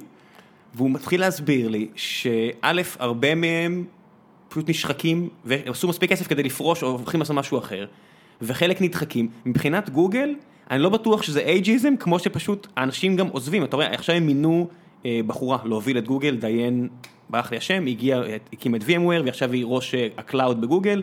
אה, שנייה, אני, אני אסתכל, אני אתן את הכבוד הראוי לה בתור אחת הנשים הכי חשובות בעולם העולם הטכנולוגי, והיא בת 60. ואתה רואה את רוב המנכ"לים ורוב הבכירים שם הם מבוגרים, זה, יש פה עניין של גם המערכת אולי אה, לא מקלה, אבל גם הרבה אנשים פשוט לא, קשה להישאר, אתה יודע, גם מה שאתה עושה ומה שאנשים עושים בהייטק, נורא קשה להישאר רלוונטי, זה המון נכון. עבודה. עכשיו גם מגיע, מגיע גיל, אתה יודע, של אה, פעם זה היה עם הביפר, היום כל דבר זה הסלולרי. אין יותר דבר כזה של להתנתק מהעבודה. אלון בן דוד ישב פה, הטלפון שלו נראה כמו עץ אשוח בחג המולד. יפה. אז אני שמתי את הטלפון עכשיו, אתה יודע, הפוך כדי לא לראות את כל הדברים הנכנסים. תגיד להם שתכף מסיימים. אז כל המושג הזה של, אה, אה, של, של פנאי, המושג הזה נגמר, אתה מצופה ממך המחויבות הטוטלית לעבודה, וזה בסדר גמור. אבל... או שלא. אני לא יודע מה זה, זה, אישי. נכון, כן. ואז אותו סתם צלם עיתונות, כאשר בגיל 20 ומשהו זה מגניב ומסעיר ומדהים, ובגיל 30 ומשהו או 40 ומשהו אתה אומר, אוקיי, לקום בלילה, לעזוב את המיטה ביום חורף, ויש ילדים ומי ייקח אותם בבוקר לעבודה ולרוץ ועוד פעם למצוא סידור וכל זה כדי לצלם או לדווח על, על תאונת דרכים מחרידה. לבוא הכתב שבא ואומר, כתב השטח שהוא צריך לדפוק בדלת של משפחה דקה אחרי שבתם אה, נהרגה אה, ולבקש תמונה שלה או לבקש כמה מילים, אתה יודע, אתה, אתה צריך להיות, זה, זה, זה לא סוג עבודה אה, שמתאים לכולם ובכל זמן, או אתה יודע, לעבור על ניירת, הזכרת קודם את גיא רולניק, לשבת, אתה יודע, על מסמכים כדי למצוא בהם את ה money trail שמוביל אל ההחלטה השגויה של טבע או אל השחיתות של הפוליטיקאי. ולא לעשות עם זה כלום הרבה פעמים, הרבה פעמים זה לעשות עם זה, לקרוא ולעבוד ולשים את זה בצד, כי לך תדע מתי תשתמש בזה, זה מחויבות עצומה. או אתה יודע, לעשות את כל הדברים האלה, ואז לבוא אל העורך והוא בא אליך ואומר, מי יקרא את זה, את מי זה מעניין. עכשיו, אתה יודע, זה הדברים שנוגעים לחיים של כולנו. שינוי קטן ב... ב, ב, ב אני יודע מה, בקרנות הפנסיה, בקרנות ההשתלמות. שינוי כזה לאנשים שהם בני 25 וחושבים שיהיו בני 25 לנצח, זה הבדל של מאות אלפי שקלים כשהם יצאו לפנסיה. אם תהיה להם פנסיה, אבל זה לא מעניין, זה לא מגניב, זה, זה לא קול, זה רחוק, אתה יודע, זה לא נמצא שם, הרבה יותר מעניין לקרוא על, אז כן, חלק מה... אה, מניהול המלחמה היומיומית היה מול האורחים והמחויבות שלנו לתת גם את מה שמעניין אבל גם את מה שחשוב. אתה יודע, ולעשות את כל, ה... את כל הדברים. וגם להחליט מה זה חשוב, אתה יודע, היום יש כזה היפר דמוקרטיזציה של כולם יחליטו מה חשוב, אני הרבה פעמים אומר... נכון, ואז מי העורך? לא, אני לא בטוח שזה תמיד נכון. נכון. אבל אתה יודע מה, אני גם בזה עברתי את השינויים שלי. אני זוכר את הדוגמה הקלאסית שאני נותן לעצמי, החתונה של וויליאם וקייט. עכשיו, היית שואל אותי כמה שנים קודם, הייתי אומר לך, אני, אני אשדר את זה, את, ה, את, ה, את, ה, את הקיץ' הסנטימנטלי המלכותי הזה, אבל אם מיליארד וחצי בני אדם מתעניינים בזה, אז כן, אז דודו ויצטום ואני נעשה שידור בסגנוננו. נביא את מומחית האופנה ונדבר על ההיסטוריה של בית המלוכה ונדבר על המשמעות של אה, לונדון וווסטמינסטר ווייטהול ונאזכר את כל הדברים האלה ועשינו משדר פנאני וכיפי ומעניין עכשיו להגיד לך שוויליאם וקייט חשובים, לא האנשים הכי חשובים בהיסטוריה. לא, אבל בשלב מסוים אם מיליארד וחצי אנשים מתעניינים בהם, הם כן חשובים, הם חשובים אה. להם. הם חשובים למיליארד וחצי אנשים. בדיוק. ואם אני חוזר לדבר שדיברנו עליו קודם, קמפיין המיטו, זה התחיל קצת כמו רכילות הוליוודית, אתה יודע, הרי מפיקי העל רדפו אחרי כוכבניות גם בשנים של לואיס בי מאייר והאחים וורנר וכולי וכולי. וחיסלו קריירות. וחיסלו קריירות, כן. ועשו קריירות. ומהר מאוד זה נהיה דבר, אחד האירועים, אולי האירוע החשוב ביותר של השנה האחרונה. זאת אומרת, הדברים... הם לא, הם לא סתם על השער של, אה, של טיים. של טיים מגזין, נכון. אבל אה, הנושא הזה, אתה, ההפרדה הלעיתים מלאכותית הזאת, בין הרכילות לבין, ה, אתה יודע, בין החשוב לבין המעניין, היא לעיתים פשוט זה מה שהיא, מלאכותית. ובנימה זו אה, נגיע לחלק האחרון של הפרק, שבו אני אבקש ממך להמליץ על מה שאתה לא רוצה, אה, קידום אישי, סדרות, סרטים, דברים שעשית, דברים שאתה עושה, וואו. מה שבא לך, מה שבא לך לקדם, דברים של חברים שלך שאתה רוצה לקדם, הבמה שלך, יש פה מספיק מאזינים שישמחו לקבל אה, המלצות. וואו. אמ, אוקיי, בוא נתחיל מהאישי. אז כמו שציינתי, בשבוע האחרון, יום חמישי, לפני שלושה ימים, השקנו אה, צוות וואלה עם המפיק שי ורקר והעורכת אה, הילה קובו ואני, תוכנית חדשות חוץ אינטרנטית מעולה, נמצאת באתר וואלה ניוז, כיף איך גדול. מגיעים? זה פשוט בדף הראשי? זה בדף הראשי, כן זה יהיה יש בדף לינק- הראשי יש כל יום לינק חמישי, ספציפי? יש לינק, אתם תראו את זה באתר הראשי וגם במגזין סוף השבוע, תיכנסו לשם 12 דקות, שלושת הנושאים המרכזיים של השבוע, למשל בשבוע האחרון על קמפיין MeToo, אם כבר אנחנו מזכירים אותו שוב, איך רואים אותו באירופה, אנחנו יודעים איך בארצות הברית, איך בישראל. האם אירופה מתחברת לזה וגילינו דברים מרתקים שלא ידענו, למשל, שבגרמניה עד חודש יוני האחרון אין חוק נגד הטרדה מינית, אין, לא קיים. ולמה יש חוק מיוני האחרון? כי יש יותר מדי מקרים של דיווחים על מהגרים slash מסתננים בטח. שמבצעים הטרדות מיניות. אה, מקרה האונס אה, ב... המפורסם ב- בקלן. כן, בקלן. יפה. בגלל זה הגיע חוק ההטרדה איך המינית. הצרפתים התייחסו לדומיניק שטראוס ולכל הסיפורים האלה? הרי אצלהם, עם משיכת כתף. בקריצה, נכון? נכון. זה, היום, אצלהם שפרנסואה הולנד עולה על טוסטוס ו... ונוסע ו- למאהבת, נכון מאוד. אז כל הנושא הזה של יחסי מרות, ברלסקוני, אני מנסה לחשוב בעצם עכשיו, כל מה שבאירופה הוא כל כך... אבל אה, נכון, מסתכלים על זה אחרת לגמרי. באיטליה זה דוגמה מצוינת שברלוסקוני מבחינת האיטלקים אכבר גבר, שימשיך. כן? למה? אין- אין שינוי?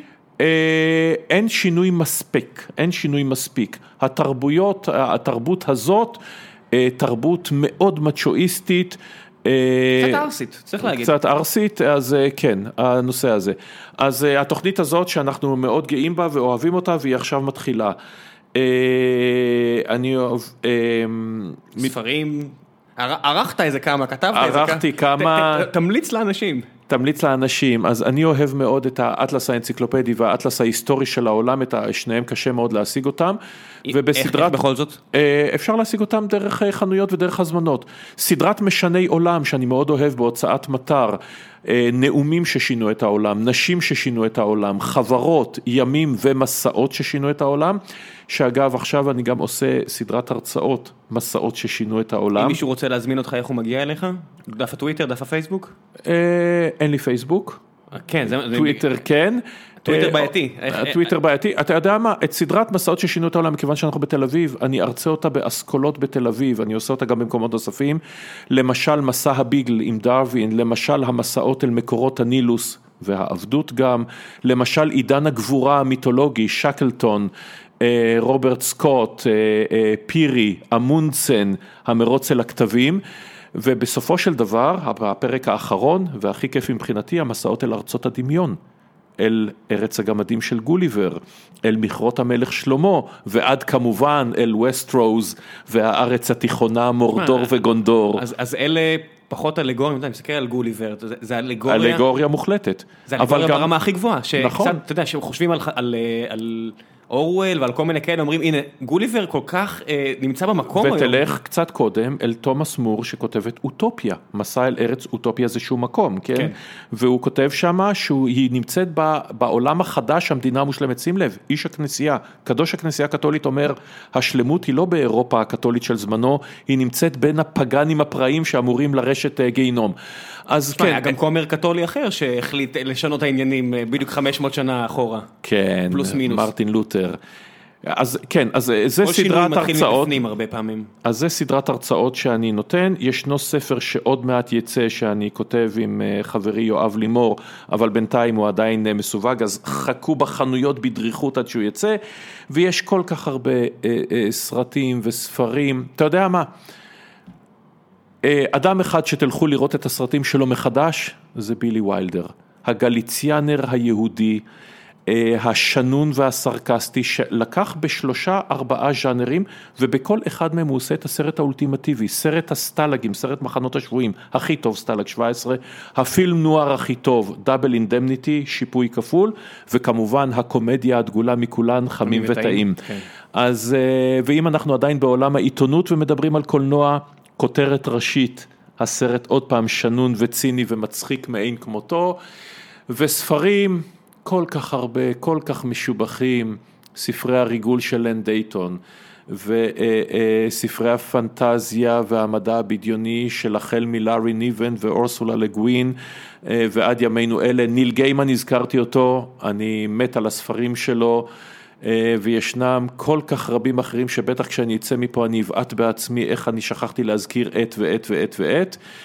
ואתה יודע, אני אפנה את האנשים מוזיקה לפרק עם עמנואל. לוטם, שהמליץ בעריקות על כל מיני מהשמות שציינת, הוא אפילו תרגם חלק גדול מהם. כן, עמנואל לוטם, אבות המדע הבדיוני, מתרגם ועורך נהדר, ודידי חנוך אז אני אשים לינק לפרק ורבים איתו, אחרים. תראו שם הרבה המלצות לספרי מדע בדיוני טובים. אה, אז אה, כן, יש המון, והיסטוריה, היסטוריה, אה, היסטוריה של מדע, היסטוריה מה אתה אומר על אחרת. ההצלחה של יובל נוח הררי? מהצד זה, זה באמת, אתה יודע, שקראתי את הספר, אמרתי, אוקיי, נחמד מאוד, והתופעה שזה יצא, אתה יודע, ההצלחה. הבינלאומית, הוא אחד הסופרים הכי מצליחים נקודה ב-2017. לא, אין ויכוח, נכון, אז אה, נכון, הספר עדיין להבין? שלו, אתה מצליח כן. להבין מאיפה זה, למה זה כזה, למה זה כזו הצלחה? כן, מכיוון שיש בעולם שהוא הוא, הוא, הוא לא ברור, בעולם שבו ספרים הם יותר ויותר, אתה יודע, על 30 השניות הראשונות של הרפורמציה, אתה רוצה מישהו שיעשה לך סדר. אז אם, אתה, אם אנחנו נלך להיסטוריה של אירופה, אז uh, ספר כמו של טוני ג'אדט אחרי המלחמה, או אנטוני ביבר, מלחמת העולם השנייה, האלף עמודים. שנותן, כן, שנותן לך את ההיסטוריה של המלחמה ב, ויודע לשלב גם, אה, אה, אה, גם רבים אחרים שנתנו את, ה, את הנושא הזה. אה, מקס הייסטינג שכתב על, אה, על מלחמת העולם השנייה וגם על הראשונה, שעושה את השילוב בין הסיפור הבסיסי לבין התמונה הכוללת, שאומר הנה יש פה דברים שלא ידעתי אבל דרך האנקדוטה הזאת סתם, שביום הראשון למבצע ברברוסה מושמדים יותר מטוסים סובייטיים על הקרקע מאשר בריטניה מאבדת מטוסים בכל המלחמה, כן. רק כדי שנבין את הארמגדון הזה שנוחת עליהם. גם יש לו איזה קטע שהוא מספר שהגנרלים הצרפתים באים אה, לגנרלים הבריטים ועם עם דמעה בעין הם אומרים במלחמת העולם הראשונה לא השנייה תתערבו אחרת תיגמר צרפת. כן. והוא אומר הם בוכים. כן, הוא מתאר סיטואציה, מתאר סצנריו, אני לא יודע מי הדליף את זה החוצה, שזו המצאה שלו, של דמעה בעין של הגנרל הצרפתי של- שהוא הוא- של הוא ז'ופרה. דומע. כן, של כן. ז'ופרה, נכון, שהוא דומע ב-14 או ב-15. אז הספרים האלה הם ספרים נהדרים, או עוד ספר שאני אמליץ עליו, ישנו כותב מסעות נפלא בשם ביל ברייסון, שגם ספרי המסעות שלו חמודים ומצחיקים להפליא, והוא כתב על אה, ספר שנקרא ההיסטוריה המקוצרת של כמעט הכל, שזה מסע אינטלקטואלי בין התגליות. אה, של העולם, כן, מצע של ילד סקרן שמסתכל על הדברים ומספר לנו בהשתאות מה הם. אז שוב, יש היום כל כך הרבה דברים, יש כל כך הרבה אה, ספרים נפלאים תוכן, בכל תוכן. תחום שהוא, כן, תקראו, תשמעו, תסתכלו, מה שנקרא לכו על זה. ועוד המלצה אחת שבכל זאת ננסה להכניס פנימה. ישנו משורר, היה, משורר בשם חיים לנסקי. חיים לנסקי, אדם שכל חייו תלעובות, הוא היה פעמיים בגולאג, מהפעם השנייה הוא לא חזר, על התעקשותו לכתוב עברית בזמן סטלין. אדם שכותב שירה עברית נפלאה, כשהוא מנותק מכל יודע עברית, כשהוא לא נמצא בארץ ישראל, אדם עם חיים אומללים, ועכשיו, לאחרונה, יצא כרך של כל שירי חיים לנסקי שערכה אשתי ואהובתי, דוקטור ורד אריאל נהרי, וגם מסכמת שם את תולדות חייו האומללים. אדם שאתם מכירים אותו אולי כמחבר לילות לילך, לא לי לא לך, אבל השירים שהוא כתב הם בין השירים הנפלאים ביותר בשפה העברית. איך הוא ממליץ. עשה- איך הוא עשה את זה? אה, מה, הוא קיבל אה, לרוסיה כתבים בעברית ולמד עברית אה, מודרנית? קודם כל, בזמנו, אני מזכיר שחלק ניכר מהבסיס מה, התרבות היהודית הוא עדיין ברוסיה, עד עליית הבימה לארץ, עד עליית המשוררים, ביאליק וצ'רניחובסקי וביאליק רגע, מתכתב אבל איתו. הבימה זה הרבה לפני סטלין. 28, הבימה עולה לארץ. סטלין אז... סטלין ב-24 כבר עולה לשלטון, כן. וב, אה, ובדיוק ב-1918 כבר מקימים את בירוביג'אן, אבל, והשפה העברית היא כבר מתחילה להיות שפה אסורה, והם יושבים שמה בתאים בלנינגרד בסן פטרבורג, כשהם יודעים שלפחות אחד מחברי הקבוצה הוא מלשין. של האנקוודה, כן, אין ספק בכלל, ואוסרים אותם, ו, אה, ומכים אותם, ועושים את הכל, והאיש הזה אה, מתנהל בדרכים בברית המועצות ועושה את כל הדברים האלה והוא ממשיך לכתוב בגולאג. כותב בעברית על פתקים זערערים שהוברחו לימים לארץ תוך סיכון מטורף של משפחת מיטיבו, פרופסור ולדימיר יופה, שגם פרנס אותו, ומחביא בבית את המחברת של השירים האלה, כשהוא יודע שאם יתפסו אותו, גם הוא הולך לגולג עם כל משפחתו, תחשוב על הסיכון מנקד? הזה. זה שירים מנוקדים? מנוקדים לחלוטין. איך הוא למד את לנקד? הוא למד את כל הדברים האלה, הוא אוטודידקט, הוא היה בסמינר העברי בווילנה, למד את הדברים האלה, הוא יושב, הוא מתכתב, אוקיי. הוא מתכתב עם אנשים, הוא מתכתב עם ביאליק, הוא מתכתב עם אנשים אחרים, ואנשים בארץ ישראל הרחוקה מתווכחים על שירתו, כאשר יש את הדור המורד של אלתרמן נגד ביאליק ולימים זך נגד אלתרמן, כל אחד מהמחנות מתגאה בשמו של לנסקי, הוא, המ- הוא משורר של משוררים גם במובן הזה שאתה יודע ש, שלא מכירים את שמו כי הוא לא כתב בארץ ולא היה מחובר למחנאות אני מניח שהרוב הישראלית. הכירו את הלנסקי השני. אה, כן, שאגב הוא איש מרתק שלעצמו, אבל זה סיפור אחר. כן, אחד היהודים היותר מעניינים של המאה ה-20. לגמרי, או בהיסטוריה. בכל מקרה, אה, חיים לנסקי כותב שירים נפלאים, מאוד מאוד מומלץ. תודה.